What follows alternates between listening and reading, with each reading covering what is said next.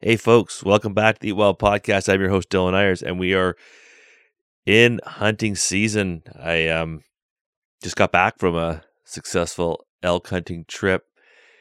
Got to explore some new area, and uh, highlight for sure was uh, my hunting partner, Jenny P, getting her first elk. And uh, yeah, there's some good storytelling coming up with that. I'm, I'm we're going to try and put together a podcast uh, around that adventure. That's pretty fun, and and uh, on the heels of uh, yeah, pretty exciting caribou adventure, which was also just a, a bunch of fun adventures with my wife Mickey and uh, friends Ashley and, and Jason and um, yeah, okay, so there's some good stuff coming. But th- this podcast has been I've been sitting on it for a bit because I got to hang out with um, Jordan Kowalchuk uh, probably back in maybe the spring and had a long conversation around hunting mule deer, specifically like how to hunt timber mule deer, how to find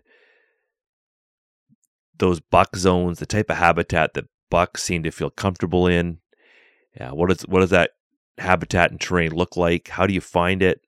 And then strategies and thoughts around how to go about hunting it. So Jordan's been involved with a project called BC Backcountry. You'll you'll find their stuff on Instagram, and and he'll tell you a bit more about it in the podcast. But but I, that's how I found him. He just uh, posts some pretty amazing pictures of incredible animals and some pretty cool hunts. And um, I've been following along, and I've been thinking about doing more of these podcasts where we just kind of get into the how and the why that you may hunt a specific species. We did the one on the blacktail hunting a while back. Um, and uh, if you haven't heard that one, that was pretty good. And then this one, um, yeah, this is great. So I'm I'm fired up. I'm going to go deer hunting at the end of the week. So hopefully, this podcast will will get to you and get you fired up for what is kind of the peak of the mule deer hunt coming up. So before we get started, I want to do a bit of housekeeping. So we're still working on building our repertoire of online courses. We just launched our elk, um, like how to hunt elk online course. It's like four hours of content. I bring in, uh, brought in Mike Bridger for this one, who's an, a regional wildlife biologist and an expert elk hunter, and just an all around knowledgeable person. And between the two of us, we share our, our knowledge and and uh, insights into hunting elk here in BC. So super helpful if you're learning to hunt elk.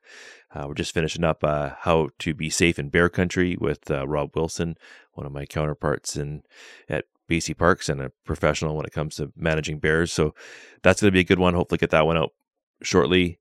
And uh, yeah, and of course, if you're looking for um, a core class or a PAL class or know someone that needs it, you can go to Eat Wild and uh, we can help you out for sure. And we'll be looking to do more fun kind of food related workshops this winter. Okay, so the other things I want to tell you about is for this podcast to, to keep going. Of course, I get a little bit of help from sponsors. Probably the first um, one to mention here, and I, and I think it's kind of important because we'll be talking about you know the importance of mature forest or old growth forest when it comes to habitat here in BC, and um, good mule deer habitat is reliant on winter range, which is typically old growth forest. So I really encourage you to get involved with a conservation organization here in BC. I, I'm an advocate for folks to be part of the BC Backcountry Hunters and Anglers community. They are a supporter of this podcast. And what I love about what they do is they bring together sort of a younger generation of folks to be conservationists and get inspired, build community. And if you're a new hunter looking to meet other new hunters or like minded, um, I think you should get out to one of our events. Um, there's, there's, uh, there's chapters in each of the regions here in BC, and they're all, and they're always hosting cool events and doing cool conservation projects in your community. So have a look at the BC Backcountry Hunters and Anglers and get involved. Um, on this past trip, I was thinking about how important my iHunter app is to uh, for um, kind of like offering uh, my hunting diary. So I, I, used to maintain a hunting diary, so I write everything down uh, that I learned over the course of a trip and draw little maps and sketches and locations of where I found animals. But that's kind of morphed into using my iHunter app to hold all of my kind of waypoints and and uh, photographs of the different spots that I've come across that I thought, geez, you know, this is a good spot. Maybe I should come back here and hunt another time, or or I'll make notes or or drawings of how to get in and out of specific spots. So over time, what's kind of neat is that when I go into my iHunter app, I've I've got a series of waypoints that'll you know will tell me sort of where I've either killed animals or found good habitat or but I'll often have sort of I have almost a code that says like kind of hunt here next time where I come across something cool and think, hey, I should hunt here. And over over time I kind of build up this bunch of information that is super helpful and, and i just don't remember things the way I used to. So on this past hunt, I had explored a few spots in and around this area where we're hunting elk and I made a few marks as to pieces of habitat I wanted to come back to. And there I was floating down the river, and, and all of a sudden my phone was like saying, you know, looking at my iHunter app, and it's like, oh, hunt here, hunt here, and access this spot, and good, good piece of habitat here, and that really drew us in and helped us focus our on our hunt. And I sort of do this across all of BC, so I really got to be careful not to let anybody have access to my iHunter account because I find a lot of my whole process or my diary of uh, all the spots I've hunted and want to hunt and have thought about hunting. So, yeah. Anyways, the iHunter app super helpful tool. If you haven't already got it, it's that one another another reason that I use the app and and rely on it. Um, and of course, if you if you uh, want to get a bit of a deal on it, there's a discount code in our uh, in our show notes to get access to the iHunter app. We've also got support from West Coast Kitchen Canada. You get awesome backcountry meals in the backcountry. Please use the discount code so they know you're listening and, and you're getting turned on to their product. And of course, I spent a lot of time talking about um, the uh, Seek Outside folks. They they've sent me some great uh, tents now, a couple different tents that I've been been able to use and take advantage of, and and ultimately they make super lightweight tents that um, are game changer for me. So being able to um, hunt later into the season with the TB tent with a stove in it is is is pretty awesome. And also, most recently, their sunlight tent is just a super light two person tent, and it's kind of comes in about the same weight as my one person tent, so I can get twice as much space if I'm going solo, or if Mickey and I are going um, up into mule deer country. Um, yeah, we're basically investing uh, just a little over two two and a half pounds into our shelter, and um, yeah, it's the, it's the right tent for for our mule deer hunt coming up. So I'm pretty stoked about that. And then lastly, if you're looking for a good quality beer, go find our friends at at Beere Beer. That's B E E R E. Beere at Lonsdale, at the foot of Lonsdale. They make awesome crispy light beer and they send us on our adventures with the odd beer, which is super great. And they also donate beer to our conservation efforts that we're a part of. All right, that's the big read. I appreciate taking a few minutes, and please do use the, those discount codes. are in the show notes. It definitely helps um, for folks to know that you're listening and that you're connecting Eat Wild to our partners. And um, yeah, okay, let's get into this one. Jordan Kowalchuk, everything you need to know about hunting for mule deer in timber. Enjoy.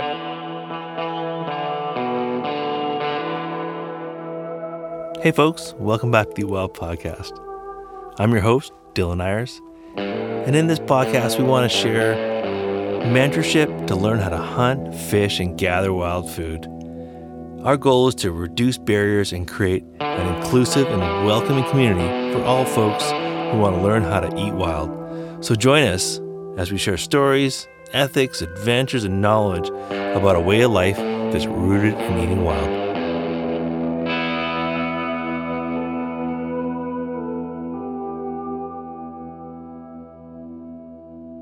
Hey, Jordan, welcome to the Eat Wild podcast. Thanks for hanging out.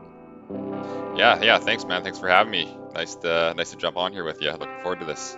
Yeah, right on. So I, I, I asked you on because I I've been a, a bit of a follower of uh, BC Backcountry on your Instagram feed, and and uh, gosh, I'd be honest, like I like you know you you the your hunts result in some you know a fairly consistent level of success, which is which is you know I, I find always interesting. I think that you know I I always find the consistency of, of hunting as a, as, as a reflection of you know, this person might really have something figured out. But there's also some pretty incredible mule deer buck stories uh, throughout the years of you doing it. So so I'm excited to talk to you about both of those things. Um, but first off, what, what's BC Backcountry all about? Yeah, yeah. Um, thanks for that. Um, I guess um, the reason we started it was kind of just we could see a hole in like Instagram was just kind of at its infancy, and um, you know, Facebook was getting just plugged up with all sorts of kind of stuff that didn't really seem like a great platform to be on. Um, you know, the old forums, hunting forums were a lot of fun, but they were kind of, you know, getting phased out with Instagram being kind of the the easy platform to get quick quick dose of, of hunting inspiration. So it just seemed like there was a lot of good stuff happening down in the states and a lot of good content all around, and it just kind of looked at what was going around in BC and I was like, man, I know there's some absolute killers and some like amazing people doing amazing things in BC and it's super tough place to hunt. So I just thought it'd be a cool, cool startup with my buddy Ryan there. So we chatted about it a bit and then decided to kick it off. But um, I mean, the the main reason was just to start getting some content from BC out there and start talking about hunting in BC and connect with others, share stories. And I think we have a mantra there. It's kind of capture the moment and, and share the story and kind of inspire or whatever. And we don't put as much effort into capturing the moment as we, we did at the beginning, just because our lives are getting busy and all that. And it's kind of a, a secondary thought now, I think, when we're hunting. We, we try to, but it's not the, the main main purpose. We just want to get out there and hunt. But we try to, when we can, pull out the cell phones, pull out the, the camera, and you know, collect a story along the way and, and share it with the folks. So um, always seems to be a hit with everyone that's that's gearing up for hunting at the same time. So it's a lot of fun for sure. Yeah, you know, I I I have a mixed relationship with with trophy hunting shots because I think that it, you know, when presented to the wrong audience, it, it it creates a whole host of other challenges for for how we tell our t- talk about our way of life as hunters, and it's sometimes misunderstood. But for some reason, when I I look through your page, I I, I don't get that same uh doesn't get my back up the same way that say if I'm looking at some other folks who really maybe it's maybe it's more a more staged effort to to take a right. trophy shot. There's something genuine about you know, the stories that you tell, just you know, including you know posing with a impressive animal. Sure. Yeah, still is part that, of the is process, that is that intentional? Right? Like, is that intentional? How how you guys do it, or absolutely? Like, um, I mean, call it you know the tr- word trophy hunter has so many meanings, so it's kind of like you know we could we could probably podcast that whole and dissect that word if we wanted to, but um, I certainly we certainly try to pursue kind of older aged animals, mature animals, and stuff like that, but um, generally it's not like I don't think presenting that as the platform always translates the best for people because they think that's all that matters. And you know, if I had my choice of how I hunted, I'd choose like adventure and excitement and you know being unique and out there over just trying to kill the biggest animal or something like that, right? So I think sharing the experience and story is the important part at the end of the day. Um, and it's you know, I think I think one of the big misconceptions with hunting is that it's it's a lot of killing, and generally that's kind of like if you don't kill, maybe you're just out there wandering around a lot, but and so you kind of need to, to kill once in a while to, to kind of really connect the dots and say, yeah, I am a hunter, I am hunting. But generally, it's just a lot of time in the woods having fun and and you know pursuing animals. And if you get lucky enough and things come together and you're able to put some some meat in the free, freezer and get a good picture of a good animal, that's that's a huge bonus. But I think if you if you're focused on that, you're missing like 99% of what else is going on out there, right? So I think if you lead with that, it kind of continues to perpetuate that focus of it's all about the kill. And realistically, it's like some of the best hunts, you know, nothing hits the dirt, and and you go home with with with nothing but you know empty gas tanks and, and empty coolers, and that's the way she goes, right? So I think those can be just as fun and just as exciting, and and I think if you kind of share the whole story, it's you know it speaks to to what we're all experiencing out there, right? Which is just you know good time in nature and and the pursuit of it all, right? Yeah, that's well said. I, I yeah, I'm, I'm I sort of, I have a line about uh, about like just trying to tell better stories as a hunting community and just being a bit more thoughtful about it. Like absolutely. you know, absolutely. Like like I would I would love nothing more to share. Like I mean, I kind of have a. I, I mean, I'm kind of backing off on it, but for years, as I was starting out Eat Wild, I was like, okay, I'm not, I'm not sharing. I, I just, I will not share a trophy hunting shot right. on my social media feeds, and and it's hard not to because I mean, I like there's been some animals that I'm just like, oh man, this is such a great story and a great hunt, and and and then you know I, have been kind of peeling back on that a little bit, and and and you know when you know Mickey got her first deer, my wife, I mean, it was just such a great story, and I want to share that story and share those photos, and um and I have you know my friend Jason just got a tremendous elk last year, and it was his first elk. I mean, man, this is like there's so much to that story, and yes, and granted, yes. like when you put you put that picture up of of Jay with his like giant six point bull elk, or Mickey or or Ashley with their first box, I mean, like you know, it's gonna like drive so much more traffic and interest than just telling stories. So you're kind of caught up in this like yeah anyways at the end of the day it's, yeah it's, it's important though right it's, it's there's two narratives and they're both you know we don't want to we don't want to you know, in my mind, we don't want to shut ourselves down too much, right? Like it's like we can get to this point where maybe we get too defensive and we we we don't kind of portray some of the parts that we care about as well. But um, yeah, I think there's there's somewhere there's a happy medium, right? And and it's it's tough to know what that is, but but certainly the story coming out there first, I think, is super critical. And yeah, I mean, it's it's hard not to share because that's what I want, you know, friends and colleagues and other hunters, you know, I love seeing what they're doing and what they're getting, right? So you you definitely it's nice to see the content out there, but the grip and grin is just kind of a, obviously the small part of it, right? Yeah, well, I think it's just something authentic, and I think that's what I see in your stuff. It's authentic. It's it shares the adventure and the story, and it's a lot of fun. Hey, just pop your mic up a little bit because I just, you just dropped out a little bit there. Yeah, yeah, yeah. There's you're back. You're back in there. Yeah. Okay. Well, this is exciting. Well, yeah, we're on the same page. I, I really appreciate that thoughtful, uh, you know, those thoughts around that. It's a tricky topic to talk talk about, but at the end of the day, I mean, that's why I'm calling you. so I was like, hey, man, you've killed some huge bucks. I want to talk about it. So yeah, yeah, yeah. Know? So it's going to be a benefit to, to myself and my learning, and and certainly those of the uh, of the of the podcast audience. So we'll get into it. So how did you start hunting? Where, where what's your journey been to, to where you are now as a hunter? Um, yeah, I mean, I grew up in a hunting family. My dad was a hunter. Um, he wasn't like a big game focused hunter. He had done his fair share, but he kind of he just was get outdoors, have fun. So we had bird dogs growing up, some German wire-haired pointers. So we did you know, we would hike around and shoot grouse. Um, we did a little bit of chukar hunting. Um, and then we got really into the duck hunting scene. So we used to spend our Octobers mostly duck hunting. And then, um, you know, we would do the deer hunting. And that's sort of what I latched onto. Um, and kind of, I think I pushed my dad more than anything to get more into deer hunting. So as my kind of passion grew for for big game, it was always around deer, uh, and that kind of eventually kind of grew on my dad as well. And so we slowly kind of phased out on the duck hunting. Then there's a few years where the waters are low and the, all the potholes used to jump shoot were were no longer full of water, and it was it was kind of less and less kind of productive or fun. And and we just started realizing how much fun it was to hunt deer year round and not just November kind of thing. So we ended up doing a lot of October hunting for deer, and and eventually we did our first kind of official you know, general open season moose hunt. And my dad had had, you know, an LEH cow draw once before, and he'd been on a buddy's draw once before, and he'd been on a elk hunt before. But that was kind of like our first group organized, you know, me and my friends, my dad, um, putting our, our stuff together and getting on an elk hunt. And then after that first year, it was just like you, you can't not go back to elk country year after year after year after having uh, a good experience like we had. So so eventually, kind of, you know, ducks are out of the way, grouse are out of the way, and it was just like it's all big game. So elk in September, mule deer in October, November, and and uh, catch up on some chores and, and and time with family and friends in between. and I think yeah, so so yeah, I mean that's kind of uh, that's kind of the the big picture. I think where I am now, like like my dad had done some backpack hunts, he'd done some horseback hunts and and things of that nature, but it was never kind of a consistent yearly hunt. And and we kind of got into these you know, base camp elk hunts um, and got really into the mule deer. And we are mostly truck hunting, mostly clear cut hunting and stuff like that. And then, you know, I just kind of that wasn't enough for me. I wanted to be on my feet, going in deeper, going in further, and and eventually I just kind of like expanded out of that and, and no longer kind of enjoyed the driving around the truck, even though that's a good time to to you know have have a whole day together chatting and and catching up and stuff like that and talking about all things in life. Um, you know, I just it's so much funner being on your feet reading the lay of the land, seeing animals in kind of timber and stuff like that, and that just kind of stuck around. I just kept pushing further and further and getting more and more focused on on figuring out the mule deer thing.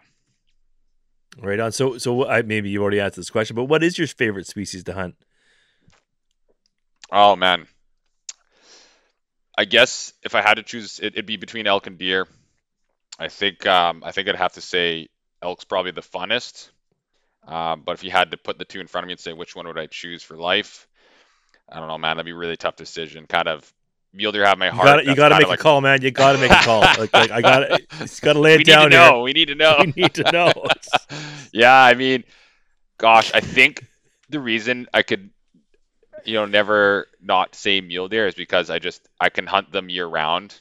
Um, I live in mule deer country, and for me, it's like you know the shed hunting leads to more research, which leads to more investigation and more more, more kind of you know time in the woods trying to figure this area out, which leads to you know potential September October hunting, but more often it's it's going to be November. So it's kind of like it's it's year round, right? I could hunt and, and focus on mule deer almost the whole year, whether it's looking at maps and, and checking out areas from afar and and then getting in on foot and doing it. Whereas you know elk, I just can't I couldn't hunt elk that that often, and, and often their shedding areas aren't necessarily where they're breeding or where they're going to be hunted in. So, you know, you can't spend as much time researching these elk areas as you can mule deer, which kind of drives the passion level maybe a, a couple notches up. Yeah, that's really cool. That that that's a good explanation, and I, I I've, I've been feeling that same. Uh, yeah, you mentioned you listened to my previous podcast about blacktail hunting, and that's probably one of the things that I'm most excited about moving back to the Sunshine Coast, living in blacktail country, which is kind of outside my back door, is like that that process that can go throughout the whole year, where you can start hunting in December and not not actually hunting, obviously, um, but start that research project looking for sheds, yeah. looking for sign, looking for new patches of forest that you know might might hold deer. And uh, you know, maybe I, I got to get cameras out this year too, which is a, a, whole other program I haven't haven't done, but we can maybe touch on that. I, but I'll be oh man, yeah, ton of fun cameraing for sure. It's it's definitely once you get into it, it's hard not to, and it's, just a, a fortune of money for for a couple of cool pictures, but it's just like there's nothing more exciting than you know getting into a new area and, and coming back to a camera you had set there for a while to see what happened, right? And and learning a few more pieces of the puzzle along the way. Oh, I'm excited to hear about. Okay, well, so that that leads me to my next question. I was thinking, like, what what is your hunting process? So let's focus on mule deer, and sure. and if, and the folks in the audience, I mean, it's worth dropping in on your Instagram channel, BC Backcountry. There's there's um just some tremendous deer that have you know that you've got photographs of and and also like that are alive as well as you know uh, as as you know dead with you know after a successful hunt um but it you know from what I what I can see, there's some level of consistency throughout the seasons where there's been you, you've it looks like you've identified a deer that you've been excited about connecting with uh, one way or the other, and um, take us through that process, like of, of how you get on a, uh, a you know target animal, I, I, guess you could say, and and um, yeah, walk us through it. Yeah. Um, so currently, I'm hunting kind of a, a fairly remote area, and what I kind of say is like I'm kind of generally speaking, I've kind of got an area that I'm hunting, and then I'm kind of looking for that next area. So you're kind of investing in the next spot, and and once you figured out one spot, you kind of done the research, you've done the hard work. At that point, you kind of know, let's say 90 percent 90 percent of the puzzle, and the 10 percent is just kind of luck and timing and and effort, and and, and kind of all that boiling down into a, a moment that works out. Uh, but generally, I'm kind of like on an area that I'm hunting actively, and I'm going to hunt it very hard. Uh, and that's normally where I'm likely going to shoot a deer if I shoot a deer. Um, and then I'm kind of, you know, poking one toe in the water in somewhere else or multiple other areas, trying to find kind of another place because um, it's just part of the adventure of obviously learning a new area and trying to find the next honey hole and sweet spot. But also, I've, you know, I've hunted enough areas in the years, you know, probably four or five kind of areas where I've pulled all my deer out of. And areas just kind of change, right? Logging happens, um, predation goes up, predators go up and down and cycle as they do. Um, hunting pressure goes up and down. You know, growth and regrowth and, and kind of the timber changes over time, blow down, pine beetle, and stuff like that. So anything that's kind of working today is you know generally going to keep working for long term but it's going to go through its cycles where it might be really terrible for a few years and and maybe even even worse than that right? Maybe they open it up and log a whole bunch and suddenly there's just traffic and there's no no good winter range left or, or the deer don't hang around much or the predators are too too thick in the area. So kind of find it's it's nice to be you know focused on one area but kind of dabbling in the next area. And so when you need to break from where you're hunting or you know you're in the shoulder seasons of your of your normal hunts kind of getting in there and, and checking out these other spots and you know looking for sheds or camming or just kind of wandering the timber seeing what you can find for sign to, to see if it seems worthwhile or not. Um, so that's kind of like my, my general process is have an area that you know and then have an area you're investigating and figuring out. And um, you know when i started looking at the area i'm hunting now i had i had essentially i think it was two or three years in a row um, I consecutively killed the, my biggest buck, my biggest buck, my biggest buck, like one, two, three years in a row. Um, mm-hmm. And I probably would have continued to kill solid deer, but I'd gotten into this area, and what I liked was there was no other hunters, and, and it was really hard to get into. So by the time I was there, it's just like you know, there, I knew there's nobody else going to be in competition, which is always just kind of fun to be in the woods by yourself, right? And and know that you're not on somebody else's boot tracks, and you're not going to pop up over a ridge and see somebody else hunting that next kind of basin over or something like that. So it's kind of um, you know even though I was having a lot of success where I was, I, I, I just enjoyed this hunting even more. So it's just kind of cool to get to somewhere I could almost call my own. And you never own an area, and and you know fill your boots. Anybody that wants to, you know, tr- trump around and try to find my spots or whatever, right? Good luck if, if you're in there and you figure it out. Um, you know, good on you. But it's just cool if you kind of get away from the crowds. It's always a bit of fun, right? And and being able to, to know a deer that nobody else knows, or you know, be able to walk away from a deer one year and actually know that you have a good chance of seeing that deer again in a year, two or three, um, is a really cool kind of feeling. So, so I got into that spot because of that, and and guess what? The the area I was hunting, they went in and logged a ton of it. The road got plowed right out and, and redone all the way to the top of this mountain. And you know, I would poke around there on like a quick day off because it was closer and easier to get to. And you know, there's there's deer getting killed in there still, um, but there was so much pressure. There's lineups of vehicles going in and out every day, and I saw one 4.1 day and went up there the next morning and just a young deer, and there was literally a blood trail from that morning, literally coming out of the cut that I seen him in the night before and, and watched him bed down with some does, right? So you just kind of see that stuff happening, and it's all good. You know, everyone's everyone's getting out there having fun and getting action, but you know that's a tough area for me to want to continue to hunt if if there's three or four different groups in there every weekend, kind of pushing it around and, and hiking up there. So. So um, when you say I, I I want to ask you one thing about when you say some an area it's hard to get into, what does hard to get into look like to you? Um, I think I'm about yeah, I'm probably about four or five hours from home by the time I'm like in it. Um, and it's not that far away. The methods and means to which I need to get in there are like extremely restrictive. Um, so you can't day hunt it. Let's put it that way. If mm-hmm. you were to day hunt it, you might get into the pocket for an hour or two, and you better be working your way out because you're going to be doing some kind of treacherous stuff in darkness of morning and darkness of night um, to get in and out of there. So my trips in there are, are essentially I'm overnighting every time. Um, and then I'm waking up in deer country, boots on the ground at daybreak, and spending the whole day with my backpack on in deer country, and come back at dark or, or dusk kind of thing to camp and, and settle in for the night. So um, that's pretty hard to do in, in BC for mule deer because most mule deer are going to be wintering or rutting pretty darn close to to some some premium winter range, which is normally not that remote. It's normally, you know, there's going to be road access to most places. So, you know, that's not necessarily achievable as like a, a go-to spot for everyone, but you know, if you if you go one or two ridges over from the closest road, even that's just going to be a pocket potentially that nobody else is going to day hunt if it's you know four hour hike in, four hour hike out, that type of thing. So um, that's kind of most of the spots I'm looking at now are kind of like that, where you know it's you can't step off the road into the pocket that they're running in. If if if that's the case, it's probably more likely that people are going to see quality deer stepping out on that road and crossing and, and getting shot and, and getting you know word out that that this is loaded with deer or there's big bucks here or whatever which is going to be again more competition for hunting right? Okay so step one find a spot that has low pressure so deer can get big and survive there. So tricky Absolutely. place to get to. Do so I, I, was interpreting also this from your answer. Do you you're it sounds like you're focusing on uh, the late season Hunt, when do you start getting serious about your mule deer hunting? Um, so this place and most places that I hunt, I've, I normally shed hunt in the spring, do that investigation. I normally don't run cams a lot in the in the summer, um, mostly because I'll hunt an area that'll be kind of shoulder or the actual rutting and, and wintering grounds of the deer. So um, pretty consistent and kind of similar to I think um, I, I, don't know if it's Jason, but your buddy there that that um, was having good luck with blacktail.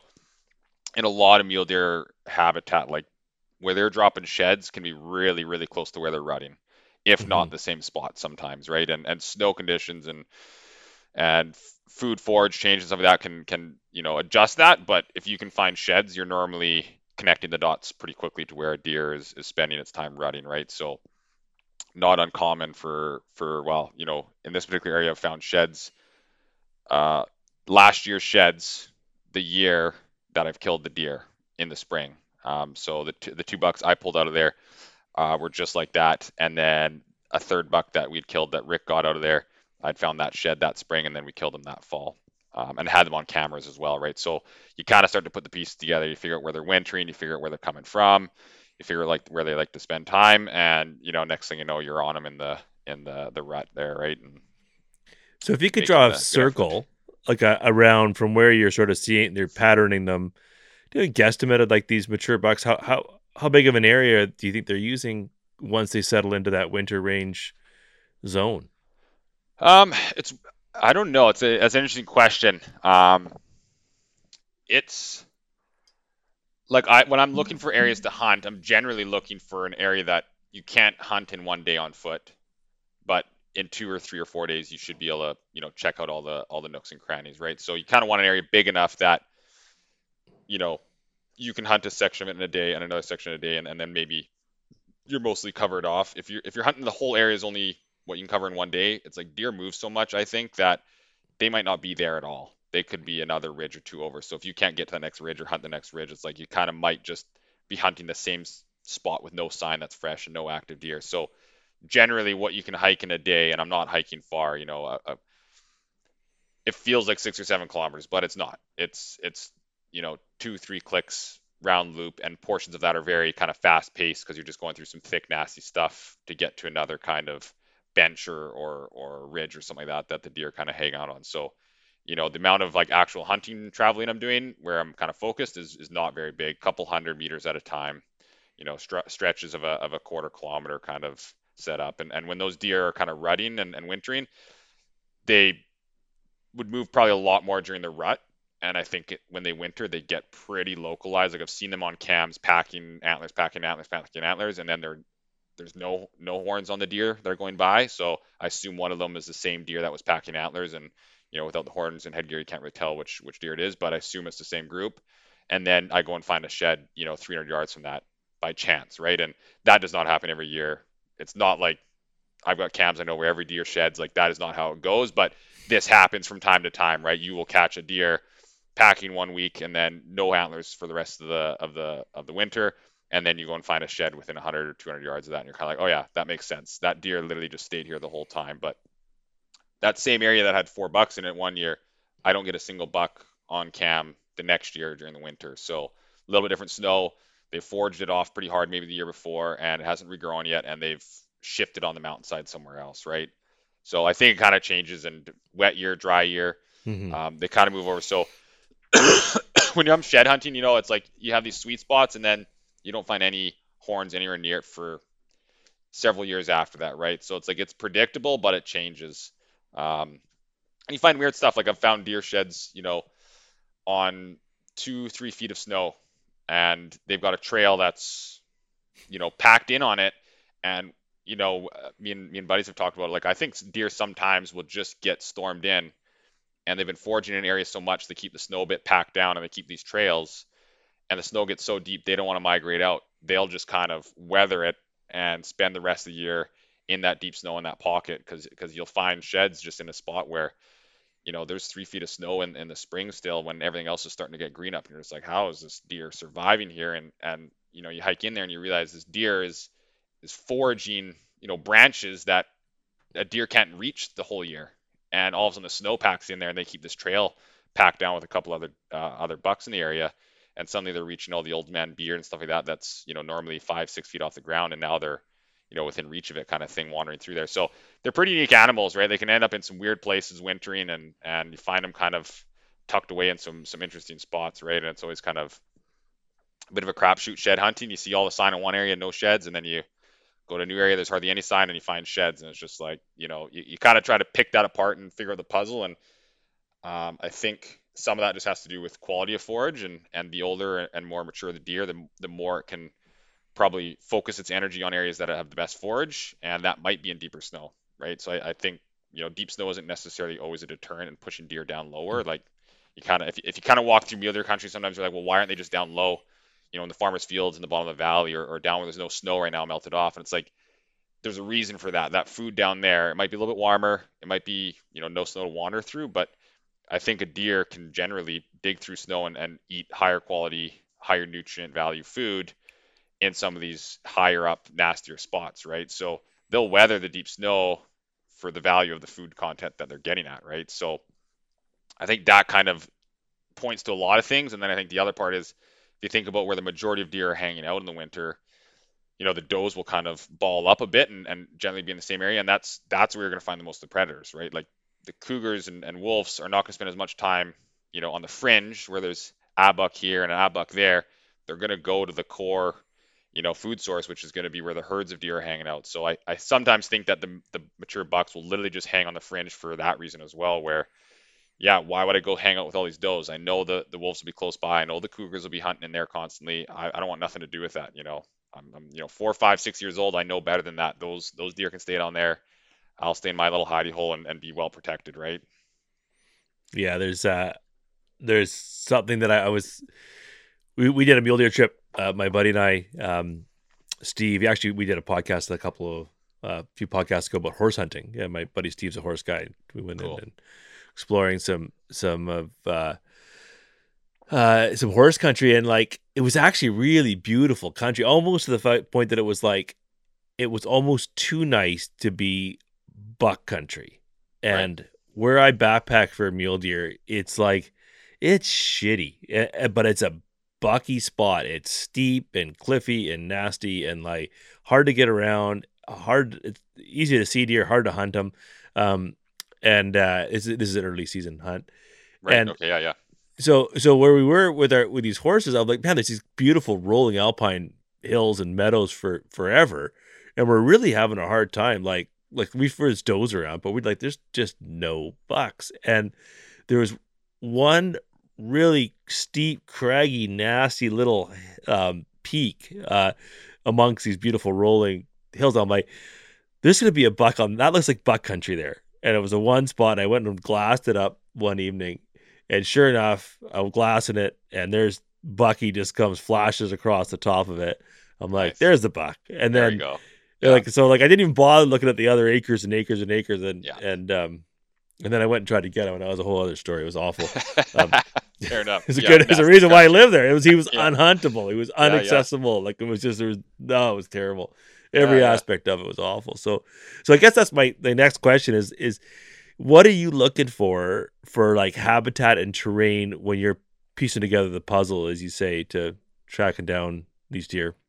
Yeah, I think, uh, and maybe this relates to kind of um, you talk about, you know, what's a good way to get into big buck country. I think naturally people are attracted to open country, so open fir and clear cuts and, and nice rolling hills and things of that nature. And, and maybe it's kind of rangeland type stuff where, you know, you can see a lot and you're going to see more deer. But I'm kind of like, at this point, the energy doesn't need to be, you know, success isn't seeing 20 deer in a day. Success is seeing like a giant track of a giant buck that's a couple hours old and you know he's in the area. It's like you don't see a deer the rest of the day or at all. It's like that to me is worth more than seeing 20 deer in the hoof. And you know, there's three two year old deer and you know a bunch of does and whatever else. Like I, I would rather just see one mature track and know that I'm in a zone where mature deer is currently you know rutting or feeding or whatever. Right? To me, that's that's better measure of success in the long run than just counting lots of deer and maybe seeing something legal. Right? It's like to me like I'm trying to find a mature deer. So that's the you know number one rule, I guess, right? Um, but but I'm you know focusing on tougher timber because I think people won't go in there. They won't have as much success. They won't see as many deer. But generally, deer behave more like deer in that country than they do in open country. And in open country, they are going to be much more protective. So I think my experience hunting open country was that the mature deer become very wise to where people are, where hunt, where where predators are, and they act much more you know protective and and reserved than a big buck does in thick country. And a big buck in thick country is you know when he's rutting, he's rutting and he's doing his thing, and he is not worried about all the other stuff, um, predators and hunters and stuff as much as as he would be in open country where you know fly by night, you know do his thing in the middle of the night and then go tuck himself away into some hole during the day where you can't sneak up on him, you can't get on him very easily unless you get a little bit lucky on the the right morning when he's sneaking away or something like that. So I kind of focus on um, focus on that kind of idea. So I'm hunting thicker timber, and that's that's not always more enjoyable, but you know you see a lot less deer. And I had my first few years there, I was you know I wasn't even seeing a deer sometimes in a in an eight hour day of hiking, and you're in the rut. There's tracks everywhere, and you won't see a deer, and you think I'm doing something wrong, but not all ruts are created equal, and you know, not all seasons are the same. And, you know, there was that year, there was actually two cougars in the area and they were hunting together. And, you know, that extra bit of pressure was essentially enough in my mind with deep snow that was loud and a couple of cougars in the area that the deer were there, but they were very spooky. So I think they were, you know, 100 yards ahead of me every time, just shifting out of the way when they heard me coming. And, you know, I was on you know hours old tracks and never on the actual deer themselves, kind of thing, right? So something to consider, right? If you're looking at an area and it's and it's you're seeing sign, I mean that's the important part. If you don't see the deer but you see the sign, I mean they're there, 100%. And and you know maybe that's not their year. Maybe there's predators in the area. Maybe the snow's too loud. Maybe they're they're spooked up from other hunters or, or whatever. But uh, maybe next year when the the rut's a little stronger and there's a few less critters in the area chasing them around, suddenly they start to show up, right? So you know, the first couple years hunting, I was having a very tough go, and I was very determined to figure it out. Like, you know, I could see the sign, I could see the rubs, I get them on cam, and you know, I just have to keep pushing and figuring out how am I going to kill one of these things, right? And eventually, you know, I ran into a buck, and and I kind of nicknamed it stickers because it had some, you know, kind of extra tines coming out the sides there, big hooker stickers on each side. So um, I'd had him on cam, and, and I saw him, you know, early rut, and he wasn't a huge deer, but he was an old deer and it was in this area. So when I killed him, it was kind of like I've done it. I've, I figured it out. I've cracked the code, right? So I've, you know, it's possible, it's doable, right? So it was kind of a, a, cool experience, even though he wasn't like my biggest buck or anything like that. It, to me, it was like that was what I was here for. I was here to find some old cagey deer that survived, you know, eight nine years and and you know make it come together. So I think I rambled onto a tangent here. I can't even remember what the question was originally, but what do you, yeah, what type of country do you look for your deer in? Yeah, yeah. So I mean, I guess it kind of answered. So yeah, I mean, I, I think open country is a lot of fun. Glassing is a lot of fun, um, and I, I, still do a bit of that um, and get out from time to time and stuff. But but to me, I enjoy hunting on foot and and in, in thick country. I think kind of the odds go up that you're going to find you know mature animals, which is what I'm after. Um, but I think for anybody even getting into mule deer hunting, like you know what, like if if you're just looking to get your first buck, you know, the most productive way might be driving clear cuts early morning and evening and you know hunting the fringe of those cuts where there might be some bedding areas you know out of sight during the day when they're not as active. Like that might be you know kind of the more successful strategy but in the long haul is it going to be as consistent as you know getting off on foot and figuring out a little chunk of timber? I don't think so. And I, you know i think you're kind of playing the lottery versus investing and playing the lottery you can win and somebody has to win and it's going to happen. And you saw somebody post a picture in that that cut or you know in the country just like that and it happens for sure and and that's a game of numbers and luck. But i think if you kind of look at through an investing kind of perspective put the time in and venture a little farther and start to try and pick apart a chunk of timber or two or a couple ridges and you know two three years later you're going to kind of know deer move in here at this time of year they, you know, I keep seeing does in this area, and the, and the bucks always kind of wander in. So you know, you eventually you put enough pieces together, and like you'll never solve the puzzle, but you'll know enough that you know luck and and and timing is going to work out for you eventually, and and it's going to be more consistent in my mind. So even if you see an area where there's there's lots of deer in these clear cuts, you, you know, go figure out they live in the timber, right? They, they they're going to spend most of their day in that timber, if not all their day and night in that timber. So yeah. go figure that out, right? And and go shoot that deer in its bedroom rather than you know, just pounding that road over and over, hoping to, for one to step out and then, you know, clamber out your gun and try to get a, a, a shot at 150 or 200 yards. And, and, you know, that's how all those buck stories are made, right? I guess they are.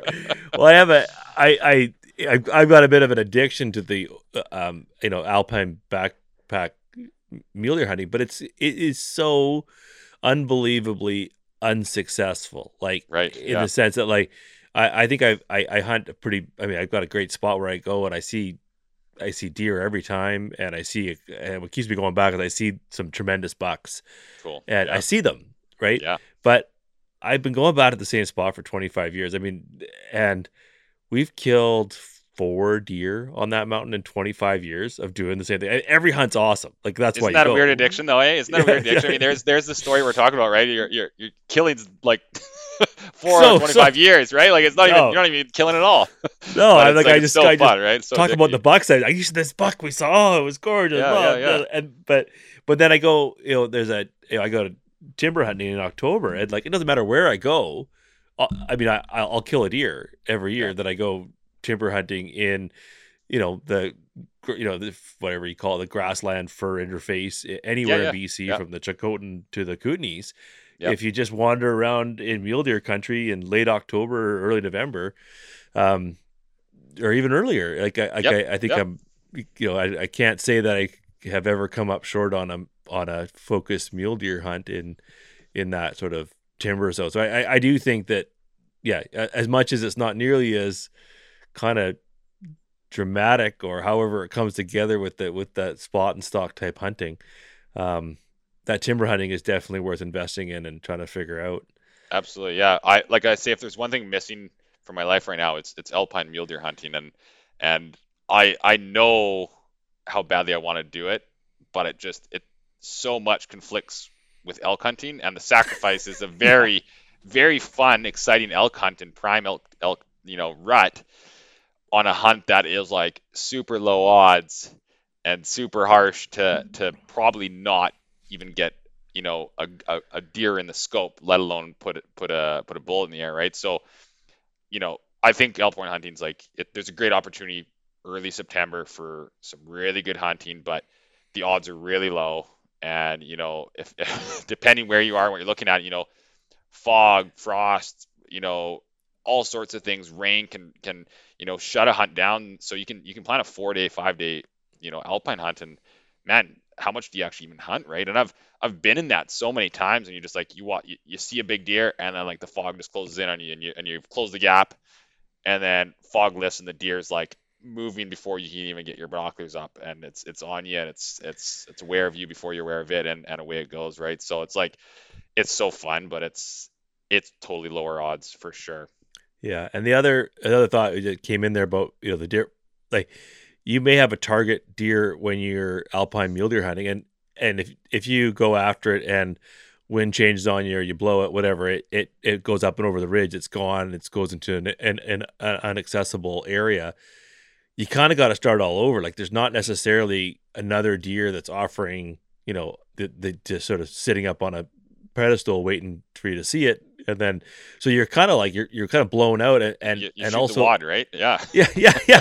You kind of yeah you kind of yeah you, you kind of miss your opportunity because often too like the windows of seeing deer is so thin uh, with spot and stock hunting. Like that deer active for that first hour of the day and and you got to track them when they're feeding to where they're going to go bed down and then they're often active for the last hour of the day but then it's really difficult because you're you know, if you see a deer at you know with an hour of light you're going to go over and shoot it and then now you've got a dead deer on the side of a mountain somewhere. I mean, it's all doable, but um, you're just limited, right? And so, yeah, yeah, totally. Timber hunting. What's so cool about it is that, like, for one thing, if you bump into a deer, it gets the jump on you, it buggers off. Well, you just hit the reset button. And you just keep on hunting. Yeah, you know, yeah. like and then there's gonna be another. If he's in deer. here. There's probably another one in here, right? Like it, yeah. it is how it is. Yeah, yeah, yeah and uh, totally. yeah, and and or even or he might like you're also timber hunting so that maybe that deer that you just jumped. Oh, that's a good question for you. When you we're getting getting down the road here, but when you jump a good deer, how do you like? What do you do next if you if you if you bump them? So I I think I've got a pretty good hack for this, but you know everyone's got stories of different sequence events. I know guys have just dogged deer afterwards they've jumped them, and they just like they just push them hard, and that deer is gonna go back into rutting uh, or you catch them in the next opening or whatever. I know guys have dogged deer all day and, and caught up with them, you know, shot them or not is a different story. But I generally, and, and it's different if you bump a deer and it's gone, but generally when I run into deer timber hunting, like, and it seems to work really well for me. Um, I generally just kind of freeze right away. And, you know, you normally kind of like, oh shit, there's a deer. And, and I'm hunting thick enough country. I'm not even using binoculars because I can't look 200 yards ahead or 100 yards ahead into openings. And, and if I did, I would spend, you know, every step would be a new opening between all the leaves and, and branches, right? So you, you physically, it's not productive to be able to use your, your binoculars. You just have to kind of, you know, work your way through. And if you see something that looks like a deer, pull up binoculars and all that, right? But um, generally, if I if I kind of bump deer, and even if they do kind of wander off, I will literally just kind of stop, slow down, get small, kind of hide my kind of stature, kind of become less of a tall, you know, sticking out thumb on the mountain kind of thing, and just kind of shrink my my stature. And I just generally go right to a grunt. Um, and I'll do a couple grunts. I'll, I'll, rake a tree, but but generally just a couple grunts, wait, listen, couple grunts, wait, listen, and I'll do that for like 10, 15 minutes. And most often, deer will kind of pick you up as as potentially a predator or something spooky and they only have so much time to spend on analyzing kind of threats and after 5 10 15 minutes they've done the kind of duck down pretend to start feeding and kind of pop up and look at you and they do that a couple more times and eventually their tail starts to switch and eventually they just kind of go back into whatever they're doing, whether it's feeding or rutting or or or you know milling about. And more often than not, in in thick enough country, I can basically take a group of deer, and let's just say, I shouldn't say more often than not, you know, 50% of the time I bump a deer, and I will get back on that deer or calm that deer down enough to get a look at it and at least see what it is, if it's a legal buck or a mature buck or just a couple does and there's no buck with them, just through kind of grunting. And I use other, you know, I've used those little can calls for like the estrus. I've used like the deer talk with the rubber bands that has worked great for me in the past as well. But I've kind of reverted to kind of the simplest thing is just carrying a grunt tube on your neck. If that freezes up because of the cold air and, and you know moisture in it, then I'll just burp through my through my mouth, and that seems to work just good enough as well. Um, and I've killed deer like this where I've just kind of a bumped a deer. I'm like, okay, there's deer, and I'll kind of just slowly shrink, and I kind of like you know pull out the grunt, do a couple toots. I'll just sit and watch, not rush it, you know, just kind of calm down and then kind of as it's happening, I'm kind of shrinking, shrinking, shrinking, and kind of you know second or third biggest deer I've killed or or around there. I've I've literally gotten one doe and shrunk and shrunk and shrunk and over like a 15 minute period. By the time I was done, I was sitting kind of on my knees. My gun was out, sitting beside me in the snow, chambered, scope caps off, and then you know at this point now there's like three or four does, and all of a sudden this buck steps out, and it's got kind of this this short G2, which is the back fork tine, and I'd I'd actually videoed this this buck the year before, so I knew the buck already from occurrence. So I kind of knew which deer it was, and I knew right away that I was like, yeah, I'm gonna shoot him.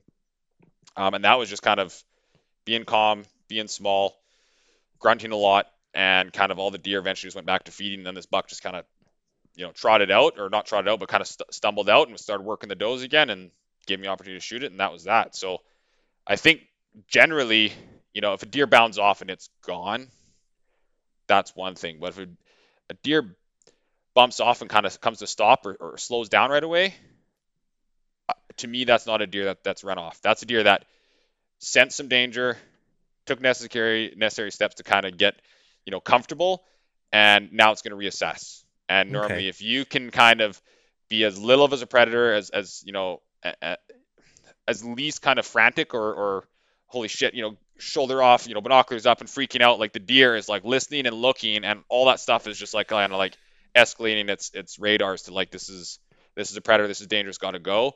Whereas if you just kind of like come to a stop, don't move, couple of grunts, you know, slow movement, slowly pick the binoculars up, have a quick look. Okay, still there, can't see the horns. A couple more grunts. Eventually, that deer generally just kind of calms down, goes back to to doing their business. And I've bumped deer you know, for two hours straight, and you know, you know, come across new deer while I'm bumping this deer. Um, and this happened this year, and I never got to get the final good look at the one buck. I want to get some film of it, and, and Rick ended up shooting the next day, so we went back in there and found the deer again. But um, you know, I was with that group of does the whole time, and he was with the one doe up in the front, and never got a good look at him again. But they kept calming down and going back to feeding.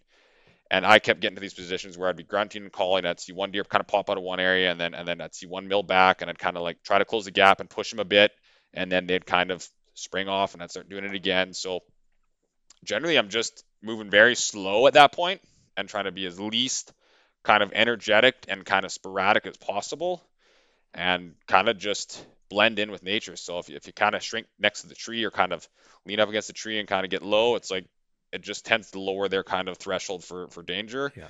and kind of just get used to like okay well 15 minutes and this cougar hasn't snuck up on me or this human hasn't made made any any more noises or that you know another dog hasn't showed up or anything like that right and they kind of just like they kind of just give up on on this threat kind of thing right and just go go back to, to business until you kind of That's trigger interesting. it again I, I i think i've observed something that's pretty similar to that um just one question like when you when you say like i'm kind of getting the impression that you're hunting some probably even thicker timber than I, than I would hunt. It sounds pretty thick.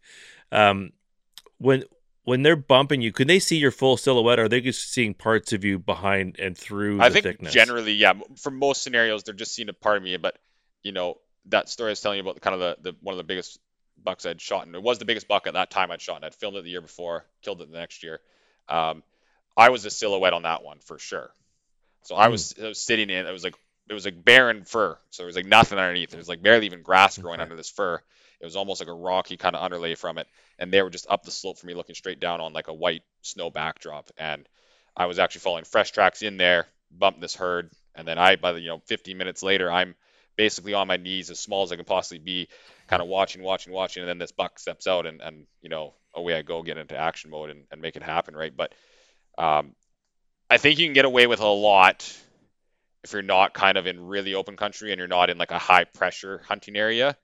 I think you can get away mm. with a lot. Um, and you know this this even even back to the days when we were truck hunting with my dad, you know, we'd pull up on some guys that we, you know, knew in the area that were trophy hunters. And again, I use that term very loosely. I mean, they they enjoyed deer hunting and they selected very old mature deer um, before they would decide to pull the trigger. And they would be like, "Oh, there's a four point up there," and for us, when we see four point, it's bail out of the truck in those days and, you know, chamber rifles, you know, try to make sure it's legal, get the count and all that good stuff. And, and then try to put something, uh, you know, make sure it's a, a, reasonable, you know, ethical shot and, and, and enjoy that and all that. But, you know, those deer are always sporadic. It's always like, you know, the next 20 seconds is like do or die. And it's, it's like, you know, the herd's breaking up, the deer are on the move and you're trying to count tines and, and, and get a legal shot on or a good shot on it. It's like, you know, we pull up these guys like, oh yeah, there's a four point up there, and we're like, what?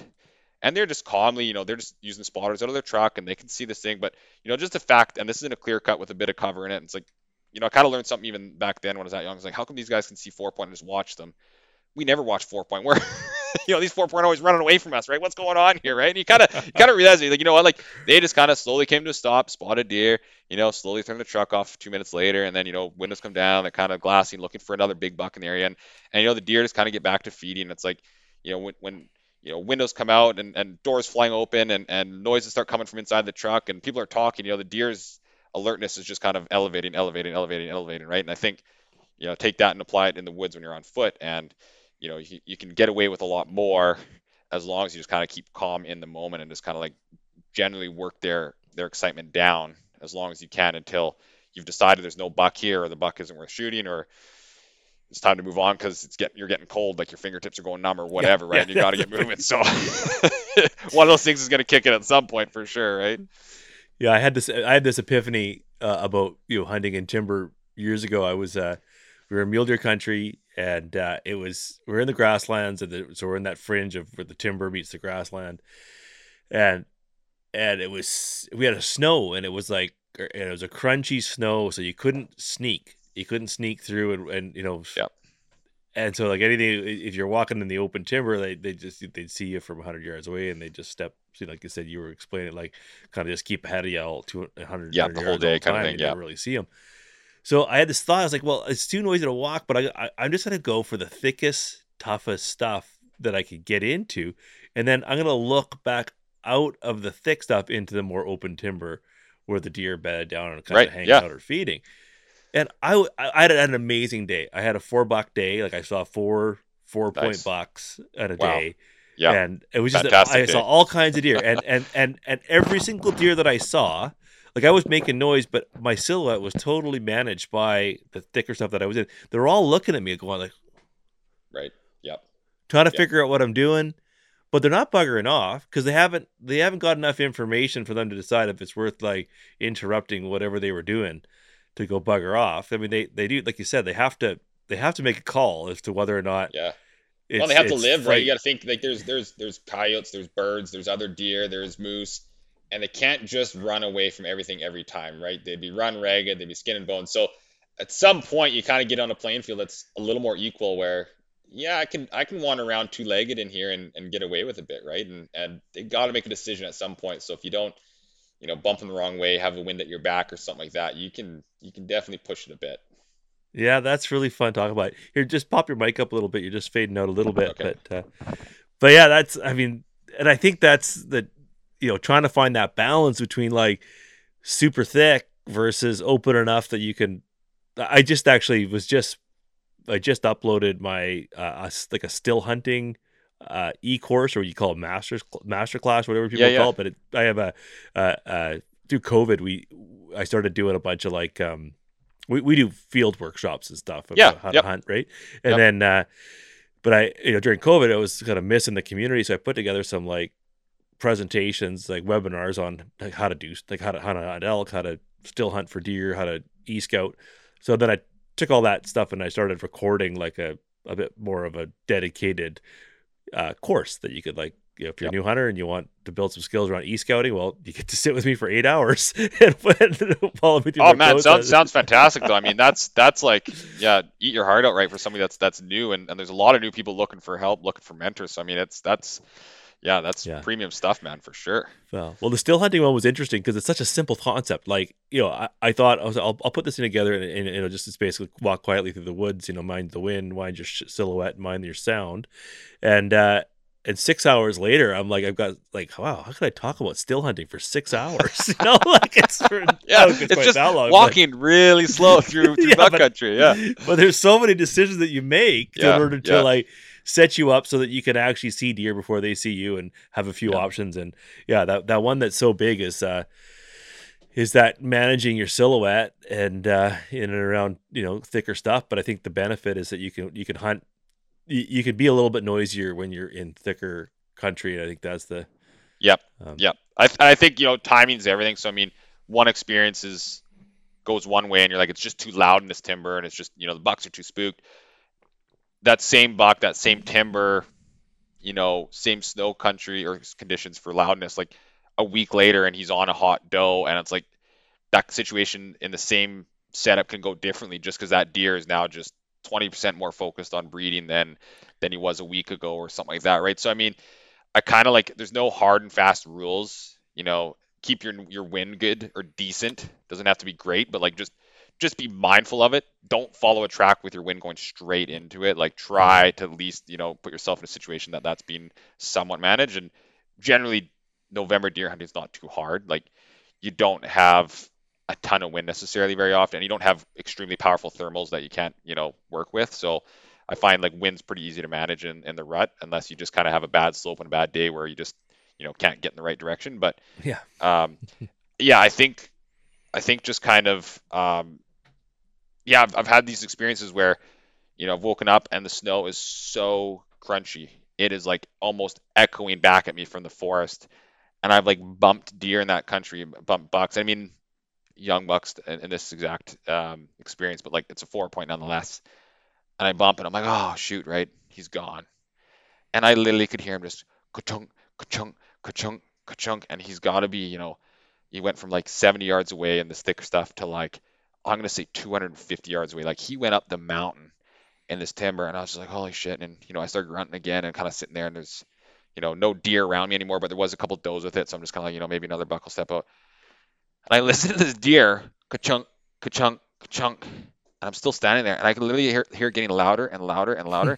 and that deer came all the way back in and wandered right back into me. And then I had him, you know, on video and just kind of played with him for, for a good 20, 30 minutes there and, and came all the way back in. But, you know, you start to think about it, like, when that snow's super loud, if it's loud enough, the deer are making noise too, right? And and I think the harder time to hunt is when the snow's sort of loud when you have a big boot print because you're, you know, crushing so much snow and the deer can kind of slip their little, you know, hooves in mm-hmm. and they're kind of quiet. It's like I find that's kind of hard, but when it gets really loud, you can you can almost kind of you know on a level playing field like that deer is making just as much noise as you are and, and it kind of has to come check you out in case you are an, another buckman's turf or you know a doe that needs to investigate right? So i've had i've had some experiences in really loud snow that are really surprising so i never there's no hard and fast rules. Like if the snow is shit i'll still hunt because like you know what? There's a dumb deer out there maybe it's not the big boy but maybe it is and you never know when you're going to catch him off guard or or he thinks you're on his turf and he's in a mood to fight right? So you know it's it's one of those things it's like you can you can follow a lot of rules, but there's always the exceptions to the rules, and there, it's it's never you know 100% this won't work. It's there's always a chance it can. So, you know, even hunting fog, you know, it's pretty shitty hunting hunting deer in the fog, but mm-hmm.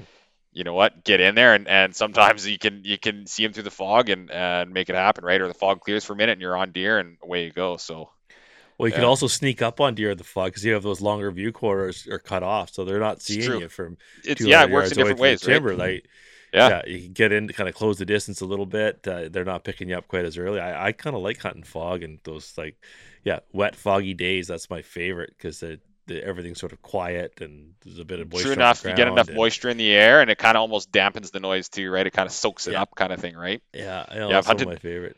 I've hunted on some really heavy snow days. Like it's almost like you're in a sound booth. Oh the yeah, snow is just like you know massive flakes. They're like the size of you know an inch big kind of thing, and they're just dropping all around you. And you hunt that stuff, it's almost like you can't hear what's going on 20 yards in front of you because it's just kind of the noise is just kind of muffled the whole time, right? And it's kind of Yeah. cool hunting though, right? I've, I've hunted stuff like that, and the snow's normally quiet, and and had some pretty fun experiences with that, and and definitely early season wet weather is kind of nice. You can, you know, a little wet, a little wind. If the deer are active, late October, early November can be a really fun time before everything freezes up loud and crunchy, right? So there's kind of like one of my favorite windows is is in that kind of last week of October, sometimes first week of November when, you know, deer getting really active, moving a lot, and you know, it's not necessarily crunchy ground. It's not necessary frost in the mornings every time, and you can kind of do a little more sneaking and bump a few more deer than than you normally would. Yeah, I ran up against that this year because I, I, we were in a zone, which I found what I thought was deer heaven in October. It was just like endless, uh, still hunting timber spot that it, it was kind of a tricky spot to get into. So I was like, oh, maybe this doesn't get a ton of pressure, and, and uh, Yeah, yeah. and it just like, and I figured, how man, I'm gonna come back here in November when there's more deer around, and this is gonna be the spot. And um, turns out we showed up there, and there was another camp, basically camped on the edge of it, and, and it was like we ended up going over and ha- having a good hang with these guys, and they're all Kootenay guys, and uh, I think a couple Okanagan guys, a couple Kootenay guys, and family.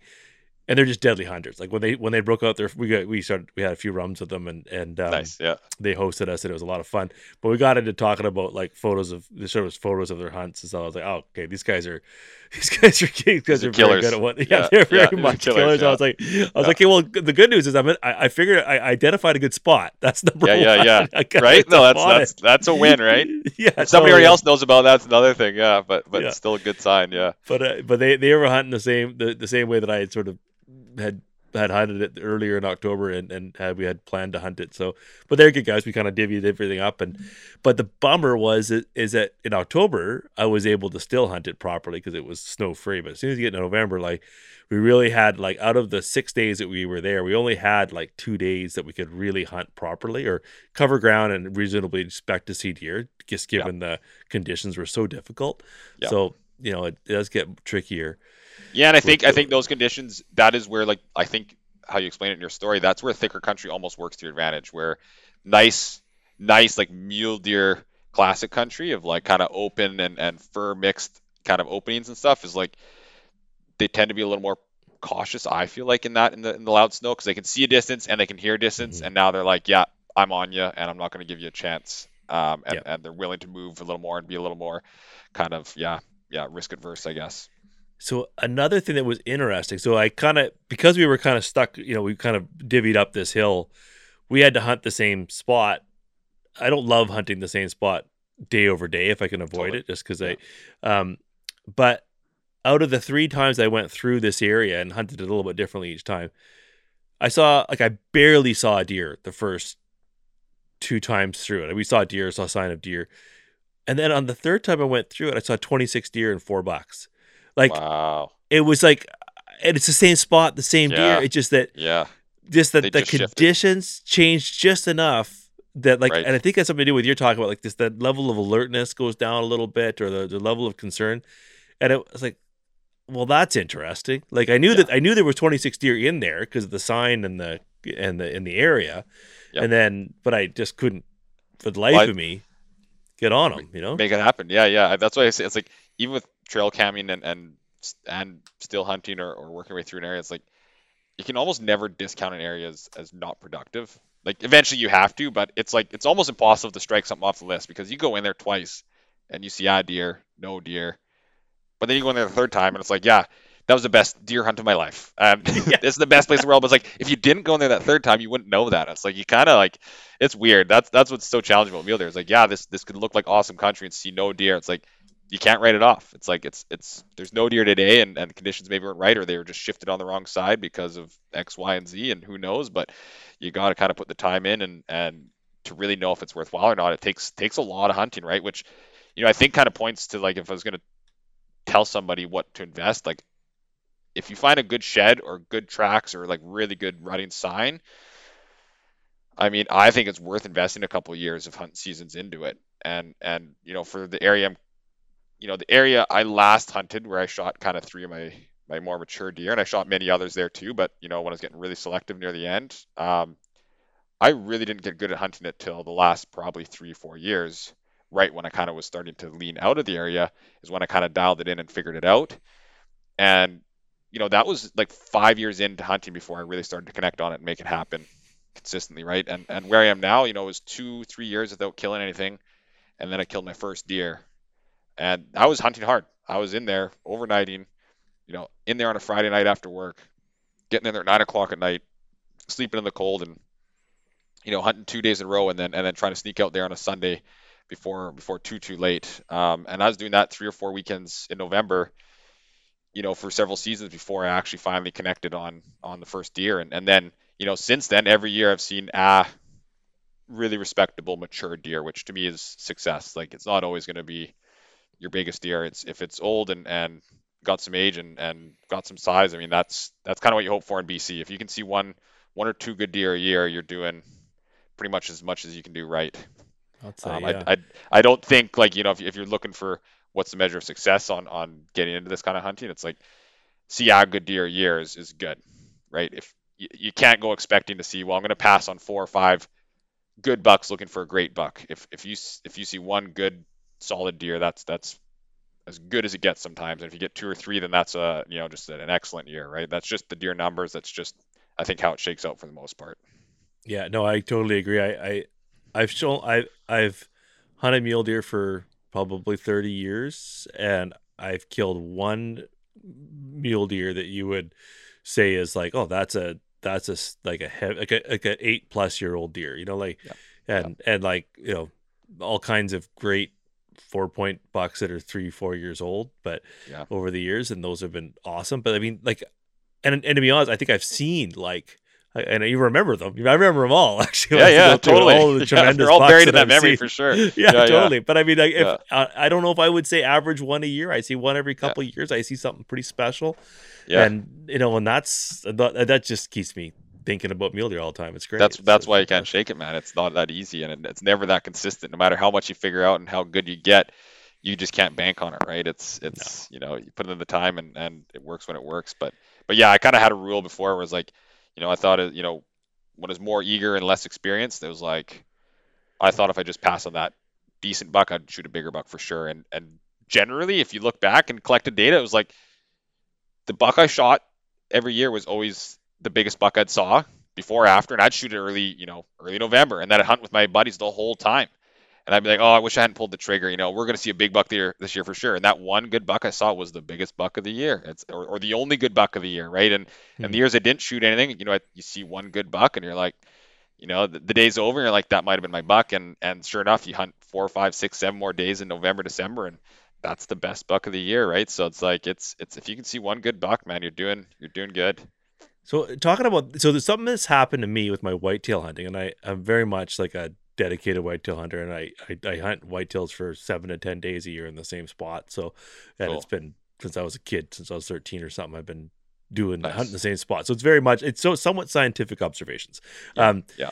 Uh, so what I've noticed in the last like 10 years i'd say maybe maybe 15 years so the first 15 years say of hunting whitetail deer i would see lots of spikes and forks and three points and and i shot truckloads of those as a kid and then something happened. I started hunting a bit differently, hunting in different places, and I actually rarely see, like I almost only see mature bucks now right. in these particular spots. Like I kind of honed in on these particular yeah. spots that if I see a deer, it's typically a three or sorry, like a four or five year old whitetail, which is pretty old whitetail for where we are.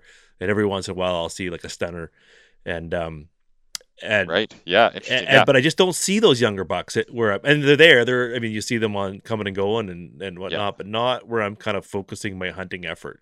Did, yeah. Yeah. yeah. how, does that strike a chord at all with? Yeah. Yeah. Yeah. So that's, uh, I'm kind of thinking about a few things. So, and you say, you know, even just, you talk about scientific data and like, I mean, that's so much what we do as hunters. You're trying to solve for X every time. Like, well, the deer did this because of that, and then you're always wrong. But you know, you do that enough times, and something starts to be true, and and the rest of the stuff that you thought was true kind of falls away. And, and you know, I kind of find I, you know, I I go on a hunch or a theory, and then you hunt that way until you prove it wrong, and then you kind of adjust your theory until you got it right. And I kind of, when I was hunting in this area, I am now, I kind of found sheds in a certain area, and it was the nicest country, and I was like, that's the spot I'm going to kill a deer. And so I focused all my energy there and these sheds were older, and I think you know old enough, like 10, 10 years old kind of thing. Like they they weren't chalk, they've been protected from from the sun and, and rot and all that. But what I realized after like that was like you know once I'd cleaned that area out of sheds, there wasn't a lot of mature deer still shedding. All I kept finding was two year old deer, three year old deer sheds, and lots of deer every year.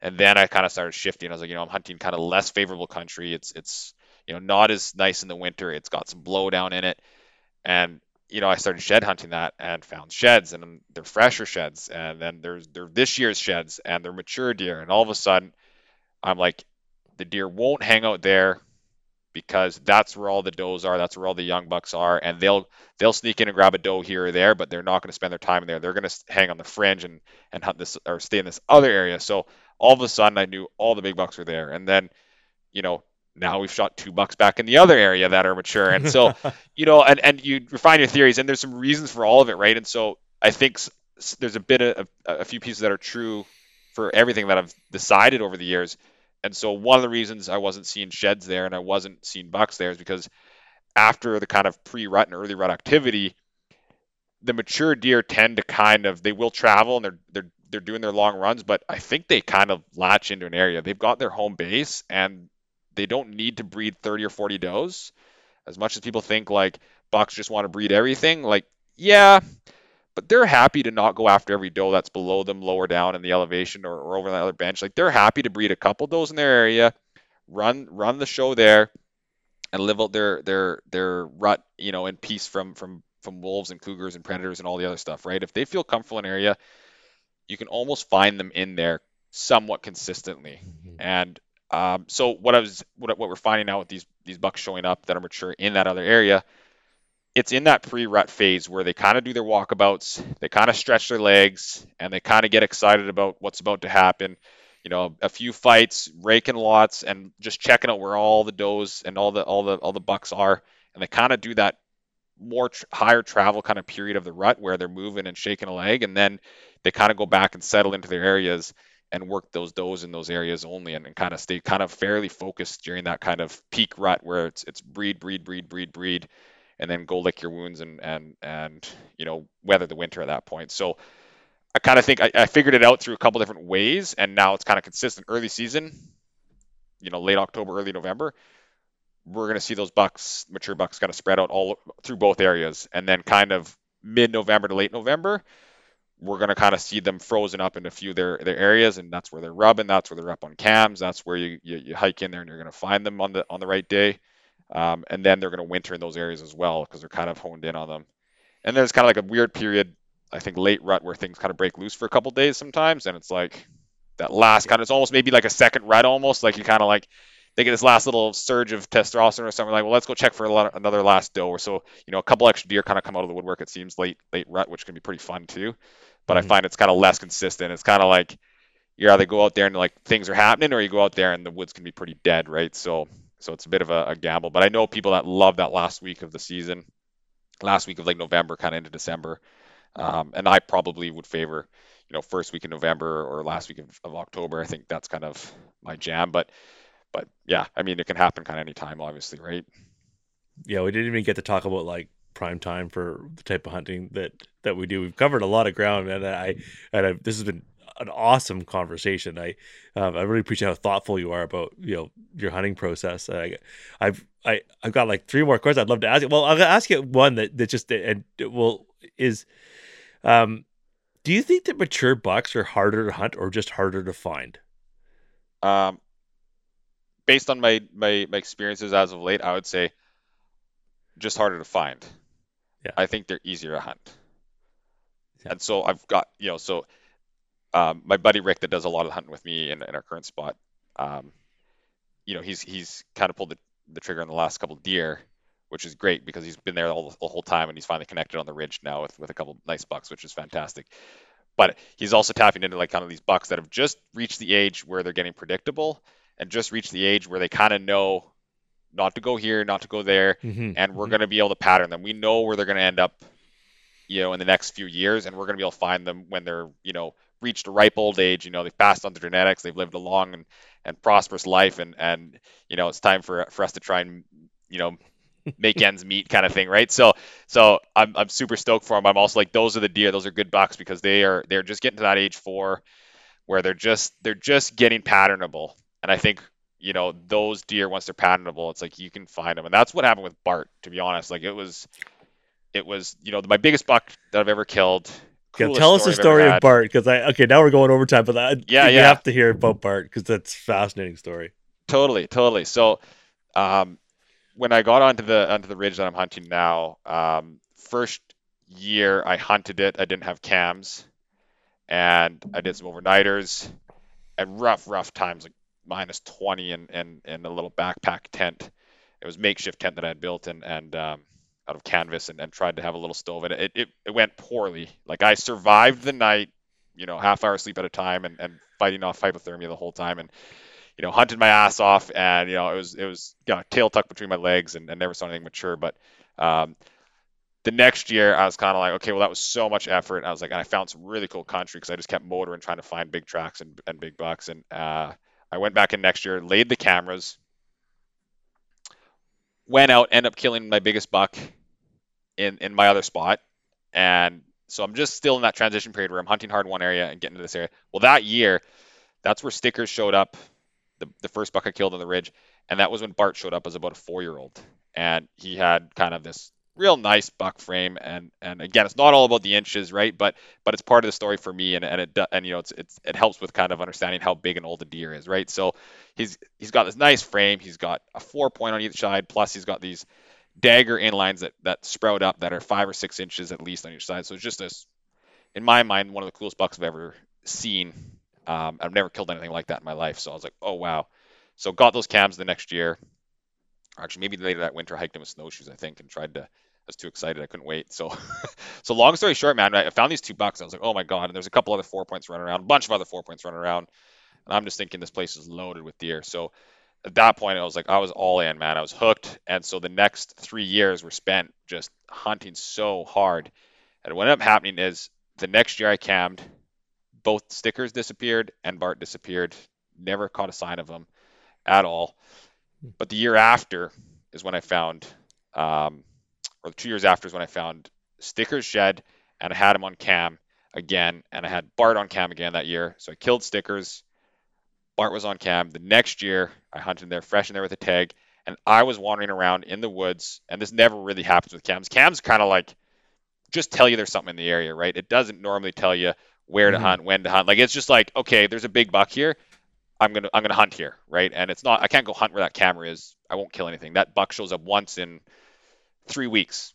You know, so good luck yeah. being there that day, that spot and killing him, right? Like it's just not gonna happen. You'd have to, you know, dedicate your whole November to sitting in a tree stand in one spot. So you so you can't use the cam to go and say I'm gonna shoot the deer there. But he was showing up enough times in the same spots. It was kind of like this is a switch. Like this is no longer just like I know there's a deer here. This is like this is a deer that was patternable. He was in the area. He had kind of his routines, um, as much as you can routine pattern a mule deer. But I was 100 yards away from him a few times and didn't know it till I went and checked cams the next day or the next week up when I headed up there.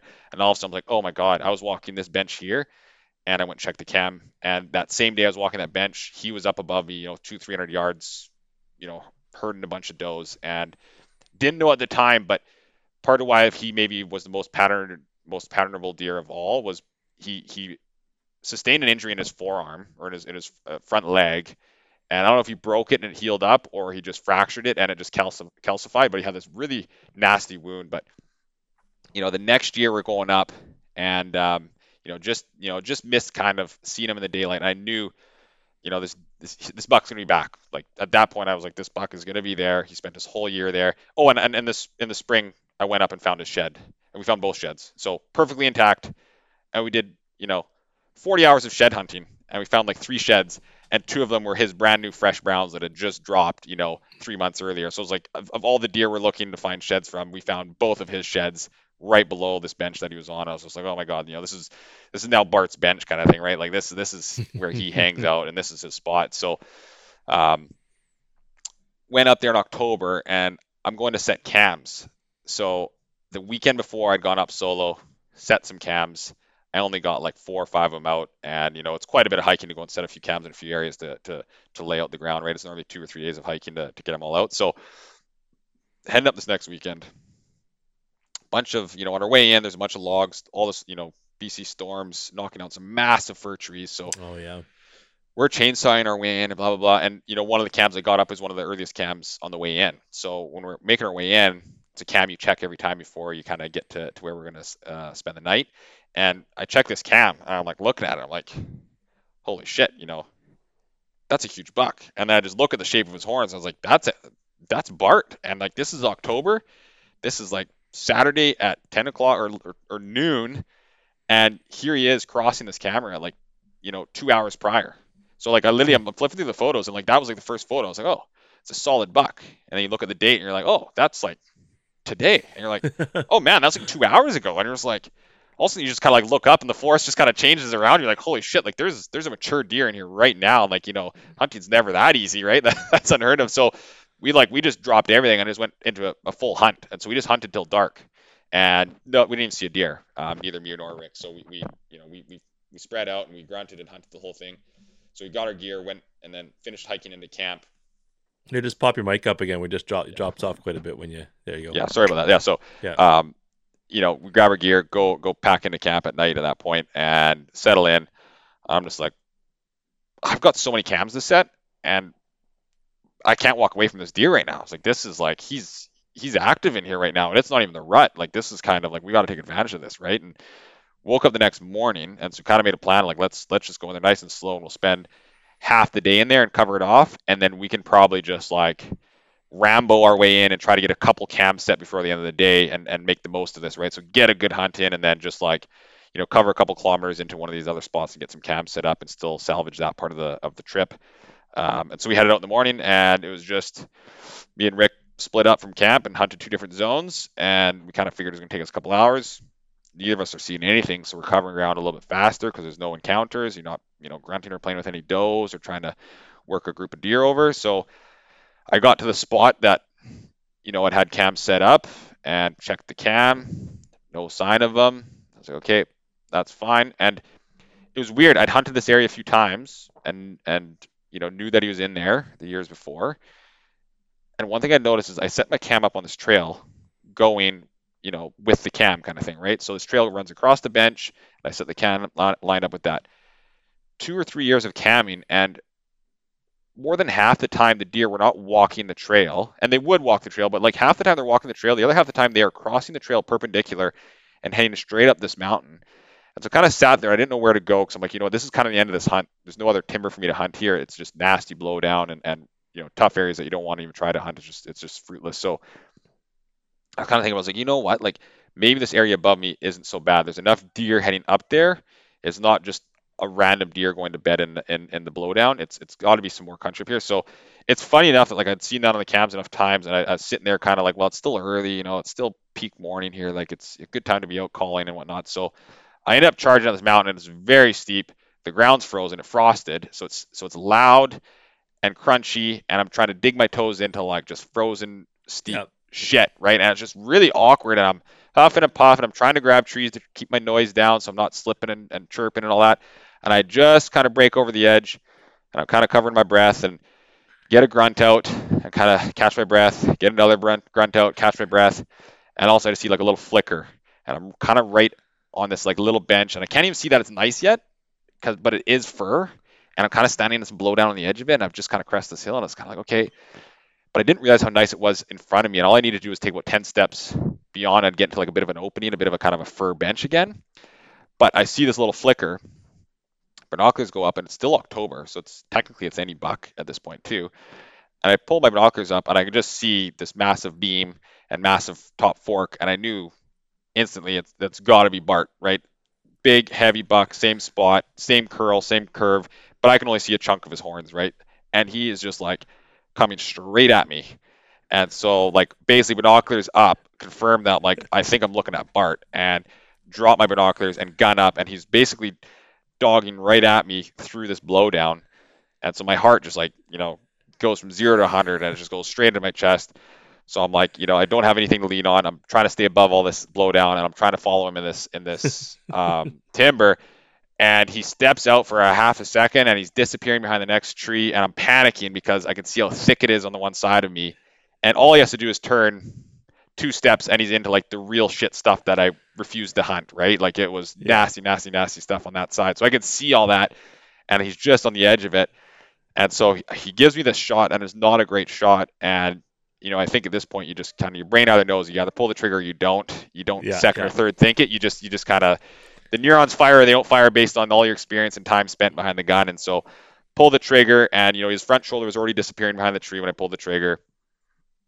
Jack the next shell in, and he bucks up, and instead of dogging into the thick stuff, he heads towards the open stuff, which I don't realize how open it is yet because I'm still looking over this blowdown. But he comes Yeah. out of that stuff. I get my gun up and I pulled the trigger again, and Jack the third shell, and I can't see him disappear, and I have no idea what happened. I've heard a lot of noise, and you're kind of wondering was that him crashing and burning, or is that him gone, you know, to the next county kind of thing? Because I just threw two shots out there, right, and knew neither of them felt amazing, but Yeah, you know, there was enough of opportunity shots, that you yeah. have to shoot, right? You have to take those opportunities on a big buck and thick timber. Like those are the shots you get. And so, you know, I gave him like 10, 15 minutes. I'm just kind of sitting there. You know, I did a quick film because I'm just like, you know, this is insane. this just boiled down and like I think like I'm pretty sure it's Bart. Like it has to be Bart. I'm like I don't know if he's alive or what. Um, and so then kind of like phone away. You know, I'm, I've rechambered at this point obviously as well.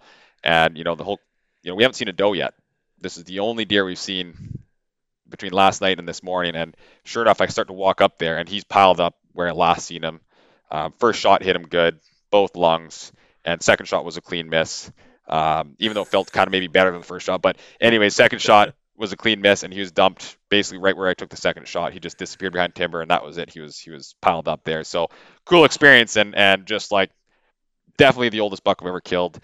I figured I got him on cam when he was four, might have been five. This is four years later, so he's eight or nine years old at this point. And Stickers may have, sorry, I, sh- I shouldn't say he's the oldest buck for sure. Stickers was a very old deer too, and and you know, but but this was he was big and old, right? Genetics and and age combined for like this spectacular kind of deer, which is really really cool. So pretty neat experience. You know, not even the rut yet, early November, and that's when we kind of seen the wound on his forearm had healed over, and that's kind of the year before he was about nine points on one side, and he was he was just a clean four point on the other side. So that side with the nine points was the the side he injured or the opposite side he injured, but either way, I was kind of I'm pretty positive that's why his one side blew up. He had the injury, hormones and and inflammation in the body caused his horns to kind of grow wonky. And I think that's why he settled into that spot so hard is he was favoring and, and nursing an old injury and he was safe there, protected there, and he went straight back there before the rut even kicked off. He was already in there, kind of locking down his territory for the year because he was just, you know, probably kind of learned that from the year before from being injured that that that was a good spot to be, right? Right on. What a story. The story Yeah, it was Bart. cool, man. Yeah. So cool, so cool. I mean, that stuff sticks with you forever. So I mean, it's it's So hard how to far beat. away was he when he when he was when he said dogging towards you there? So I, when I saw his ear flicker, he's probably 60 meters, and when I pulled the trigger, he's probably 40, something like that, and Yeah. he piled up, yeah, 30ish, 40ish in front of me, out of sight, kind of thing.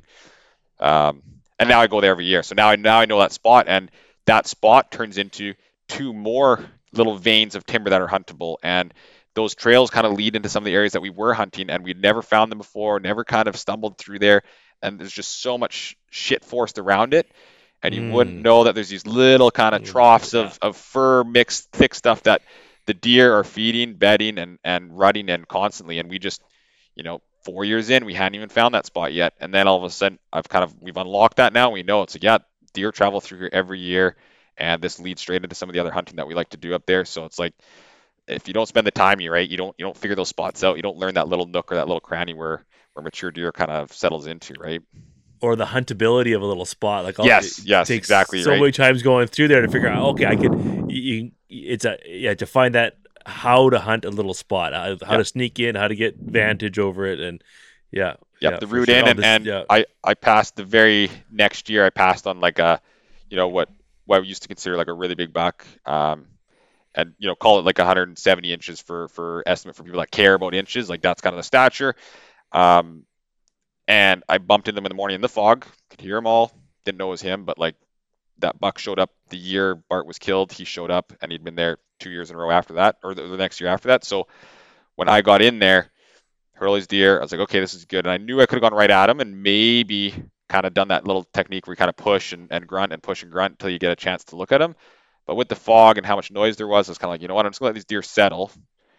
And now that I kind of knew this place well enough, I was kind of like, I'm gonna I'm gonna take this little bench further over this way and use that other little vein of of timber and come around from the top. And you know, hour and a half, two hours later, I'm basically hunting my way above where I'd bumped those deer that morning in the fog. And now it's kind of opened up and cleared up. And sure enough, I bump a doe, it bumps another doe, and then out jumps this kind of really solid dark horned buck that I knew was in the area. And I'd already kind of decided I wasn't going to shoot him. You know, I, I just killed Bart and I had such a great year the, the year before. I was like, I'm in no panic to pull the trigger. We had two elk in the freezer. Like, you know, life was good. I was just out there to see what was kicking and, and have some fun chasing mule deer. And so this buck popped out and he's like, he's worn ragged. His, you know, fur's messed up. He's, he's just barely hobbling along. Like you can just tell he's just, he's just rutted so hard and he's on his last legs. And it was like last week in November. So he was just burnt out, but still chasing dogging does. And he was, he was, he ran away from me literally grunting. He was like, burp, burp, burp. And so I drew down on him and just watched him through the scope and then kind of let him walk and, and chase the does again and try to get some film of him afterwards. But they're a little bit spooked at that point because I bumped him pretty good. But it was really cool because I would have never known how to hunt those those the, that spot, but I knew there's two or three different routes through it, and I knew I was able to circle around and just drop straight in on them, and you know gave me another opportunity at a really nice buck had I you know been eager to fill a tag or fill the freezer, but you know I was stocked up and had no no need to kill anything, and, and just enjoyed the experience, right? Well, he's going to be there next year, maybe. Exactly. Yeah, he was he was he was around this year, and he's getting really old now. He's got one eye, like he's his his one eye has kind of been damaged along the way, and and he still has it, but um, it's like you can see it in the reflection from the from the trail cameras. It kind of doesn't reflect or reflects more, I guess, is, is what it is. And so he's he's got some damage there, and, and he's getting all gnarlied up and getting really old. So he will be, you know, the oldest deer on that mountain this year if he if he's still alive. If he makes it, yeah. Yeah, yeah. yeah. He's getting to that point now where it's you know he's going to be cougar food or or wolf food one of these days for sure. Oh, maybe he'll make it. Regardless, how how fun to really get to know an area and, and watch the story unfold every year. Yeah, yeah. Uh, it's it's cool. it's something else, man. It's very cool for sure. Well, we'll have to have you back on and talk about camera setup and stuff like that because it's something I want to learn about. And uh, and I'm not, yeah, gotta gotta find my way there. Hey, hey, so what? Um, hey, have you uh, after freezing your ass off in your homemade tent, have you invested in a in a in a in one of those hot tent concepts yet? Yeah, man, I'm I'm kind of upgraded now, and, and you know, just to preface that whole thing, that's going back to 2013, I think, 2013, 2014. And, and you know? I guess these tents were around, but they weren't as prevalent or well known as they are now, right? And, and nowadays, it's pretty hard to do, you know, home build for what you can what you can do off the shelf, right? So I've got um, I bought a, or me and Ryan bought a, we had a wall tent. To be honest, we just weren't using it, and it's such yeah. a fun way to hunt with a wall tent. Like I love it, but you know, we are just kind of looking. at It's like you know, if we're going to do like a goat hunt ever or a sheep hunt ever, we're not going to use the wall tent. We don't need it on our elk hunts because we got trailers and, and then we're spiking out if anything, right? So, yeah. Um, ended up selling the wall tent and instead bought a, it's like a four and a half or a five man pyramid. Um, and it's called, I think it's from Light Outdoors. And it's, yeah, so it's a, it's a six foot six or, or seven foot kind of peak and stakes out, you know, around 11 feet by 11 feet. Yeah and it's I think it sits around four pounds or something like that, or maybe three and a half pounds. And then the stove's another two and a half, three pounds, little one of those ultralight little titanium rigs. And yeah, me and a buddy Justin um, used it on a quick overnighter for mule deer this year or last year actually. It was it was pretty sweet. Yeah, I mean you don't run the, the stove all night, but just nice when you come back from you know freezing all day and and you can actually thaw out and you know have a drink of whiskey or something like that and warm your hands by the by the the stove and really nice in the morning when you're waking up a bit cold and tight from packing and hiking all day to to just kind of like get that thing ripping and thaw the body out before you go and start glassing, right?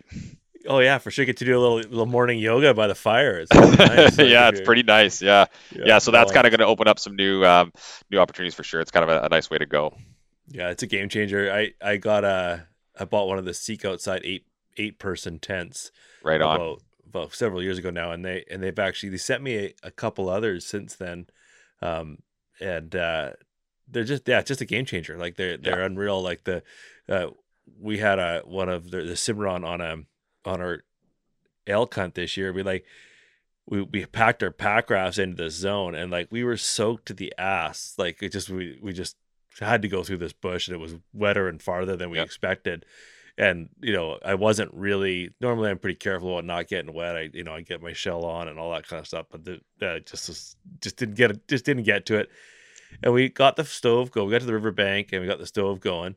And within two hours, like just just leaving your clothes on, like Yeah, yeah, yeah. You're just oh, you're burning it out from the inside and burning it out from the outside, and, and all of a sudden you're dry. You're just like, oh shit. Yeah, and I was like, great. We're just starting like a, a ten day expedition, soaked to the ass, and then next thing you know, you're dry again. Like, oh, that was that's a game changer because like you know, rule number one of like you know expedition hunts, like don't get wet, like Yeah, yeah. and and just to have that little safety net. I mean, turns out the next day of the hunt was like 35 degrees. And it was 35 degrees every day, so we were mainly using the tent for shade, Yeah. but it was great for that. Yeah. But yeah, that, Oh, that's yeah. a game changer. But Totally, but weather can change, right? You don't know what you're gonna get. It's it's 35 one day, and then it's and then it's nasty rains the next. So definitely Well, good yeah. arsenal or tool to have in the arsenal. Totally no, and there, yeah, and just the this, yeah, at four pounds or whatever, like the, I think the, yeah, the the Cimarron is four pounds, and yeah, with the stove, it's unreal. Like, Isn't that Yeah. something though? Hey, and you can fit a whole crew Yeah. in there, right? It's like it's it's so good.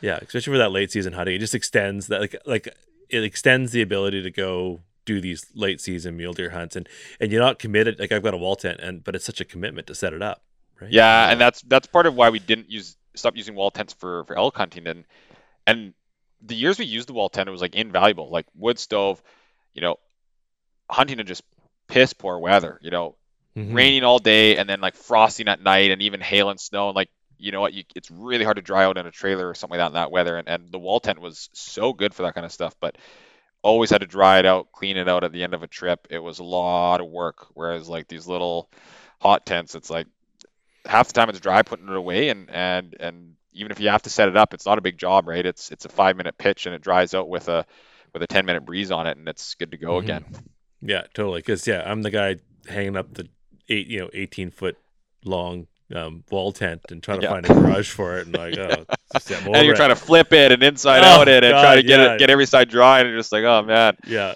yeah. so easy to I'm screw over that up I'm over. No, I'm over. I- I'm almost. I'm like, hmm. I was looking at this one. They have one called the courthouse, which is like a, um, kind of a wall tent design with sidewalls and sort of. Yeah, it's good. I, my buddy brought one on our on our uh, horse hunt, and I was like, this is great. Like, Yeah. this is a great wall tent for three or four, and just way lighter, way smaller, way less of a commitment of gear, and like, yeah, yeah yeah. find that It is, smallest size or you still get some creature comforts out of it right and, and yeah, get some good- totally. yeah Just, I mean, it's not a wall tent. Wall tents are great, but they're also, Yeah. man, they're a commitment for sure.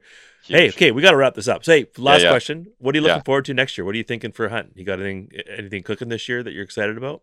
Yeah, yeah. So I mean, I think we talked about it a bit before. Um, trying to work on a on a float trip for moose. Um, I say float trip, so backpack in and use pack rafts. Um, so kind of similar stuff that you've done. Um, so hopefully that comes together with a good group of guys. We got some cool country to check out there. That'd be really neat to do by by a pack raft.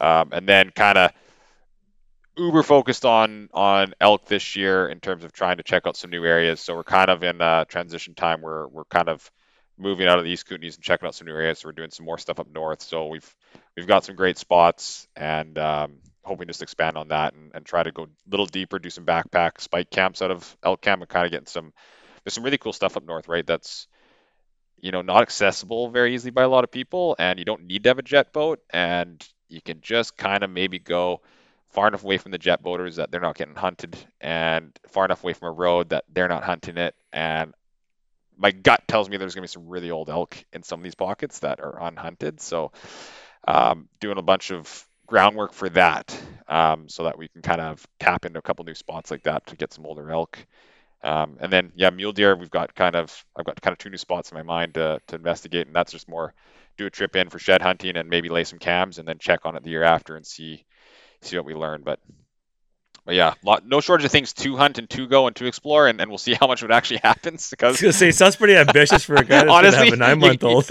yeah, yeah, totally, dude. Kids, kids here now, so who knows if if I'll pull half that off. But it'd be nice. Yeah, the elk hunt will happen, the moose hunt will will happen. Just don't know how how in depth we'll get with it, right? But we've got the the ambition right now, so we'll see how that goes.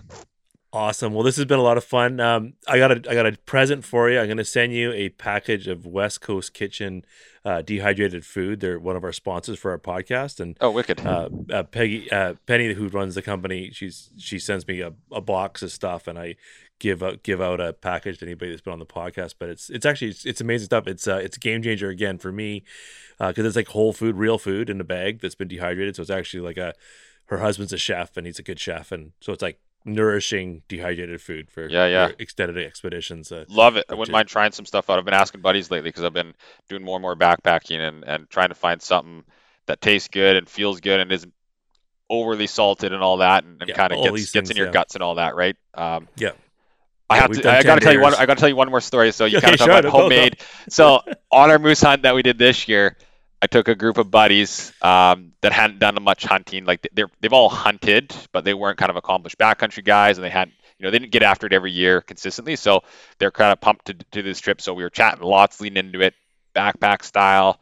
Um, everyone's you know training, running, and and and lifting weights and getting really geared up.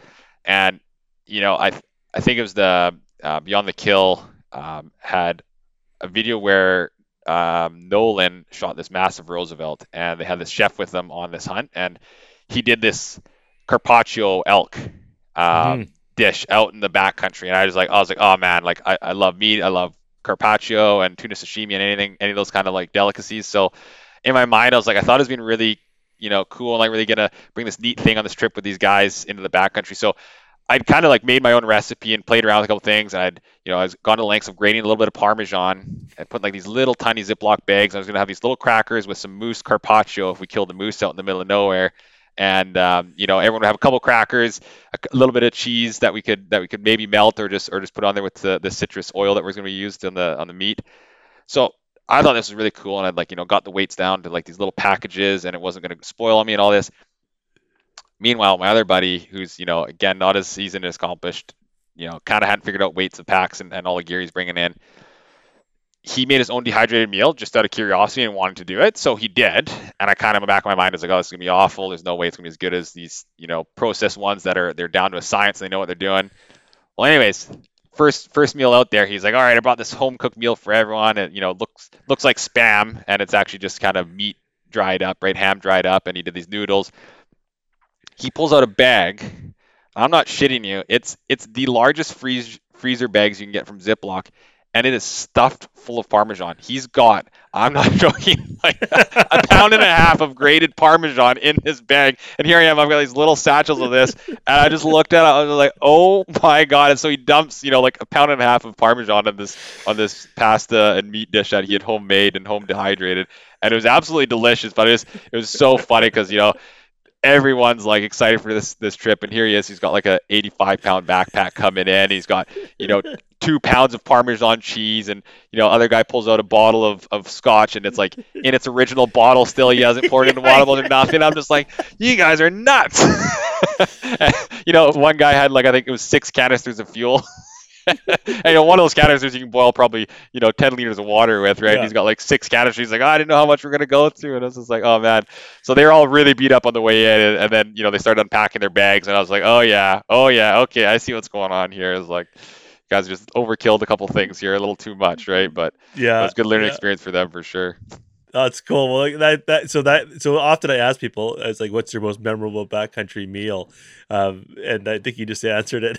Oh, that's a dude, good- that's a without a doubt, without a doubt. Well, and the, and the funny thing was the other guy was like, I brought a treat as well, and he's like, he pulled out, he had these vacuum packed like steaks. I don't know if they're like Walmart or whatever, but like you know, one of those kind of prepackaged steaks, and they're wrapped like tenderloin wrapped in bacon or something. Like that. And th- there's five of us on this hunt, and um, he literally, or four of us on this hunt. No, five of us. Yeah, five of us on the hunt, and he literally had like seven steaks. Wow. was just like, I was like, oh my god. You know, we all had our fill of steak one night, and we had leftover steak for the next night. I was like, we didn't tap into any of our backcountry food for the first like three days, and like we were still feeding off those first two meals. It was just insane. That's But yeah, it's awesome. pretty Well. It's, It's it's actually one of the I want to I want to do some content around like gourmet backcountry meals for for your hunting adventures. That's one of the things I'm thinking about, like the back uh yeah gourmet hacks for the backcountry. Yeah, like, like totally, were right. It's- Talking about It's some there's something about it, right? It's kind of fun when you're when you're heading in the middle of nowhere, you're trying to shave pounds everywhere, but then you kind of want to throw in that little kind of like oh yeah, this is going to be really good out there, or like, oh, this is going to be a good little sip of of, of wine or, or whiskey or scotch or something like that. And so it's like it's always cool, kind of, you know, your little treat that you have in the backcountry and how much you're going to appreciate it, right? So that's uh, a Oh, yeah, yeah, cool why not? sure. I mean, we're all out here because we're we're foodies, right? At the core of it all. So why not? yeah, like, totally. And and I like I like the challenge and playing with it too. So again, another podcast for the future, backcountry Totally. hack meals. Well, this has been tons of fun. I- I'll uh, I I look forward to to yeah get to know you a little bit better, Jordan. This has been I think got a lot of common ground and it's just very much a similar passion for how and how we hunt. I'm, I'm looking forward to our offline conversation after this because Totally, a couple dude. Yeah, yeah. yeah, no, this is a lot of fun, so- man, and and really appreciate the stuff that you're putting out there, helping new hunters and doing all these clinics and stuff. I think it's a it's a good positive thing to have on the industry. So, so yeah, Cool. glad to chat and, and agree. We've got some some pretty fun common ground for sure, and what we like about hunting and what we like to pursue. Yeah, right on. Well, yeah, and I think uh, again, just thanks for sharing. I think that's a great contribution to to folks uh, to yeah, get a step up on on what is I think one of the more challenging hunts. I, I would say the most challenging hunt in BC is to is to is to see and kill a, a mature mule deer buck. So, so For yeah. sure, for sure. Yeah, I, right I think you're right. Everyone's got their own opinion, but definitely, I think it's one of them for sure. Definitely. Okay, it's been fun. Okay, we'll, we'll sign off and say goodbye to the Eat Wild folks, and we'll catch up after a hit end here. Anyways, Sounds see you, folks.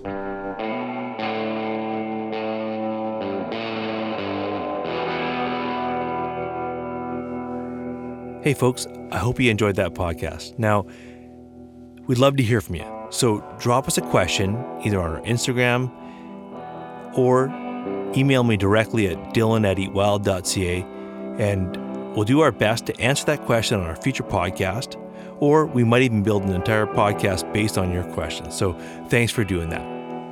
So if you want to hear more from Eat Wild, you can come join us. We're doing a series of Eat Wild Learn to Hunt webinars. So we're getting together on a monthly basis, talking about all things hunting with a group of mentors through a webinar format. They're tons of fun. Come join us there. Now, if you happen to live in the Vancouver, British Columbia area, we do in person workshops where we get together, learn fundamental skills for you to be a better hunter. Hope you can hang out for one of those too if you happen to be in the area. Now, we'd love it if you could leave a review or a comment wherever you listen to your podcast. That'd be a great help to us. And more importantly, share this podcast with folks who care about the stuff we're talking about. So thanks for doing that. Until next time, eat well and wild.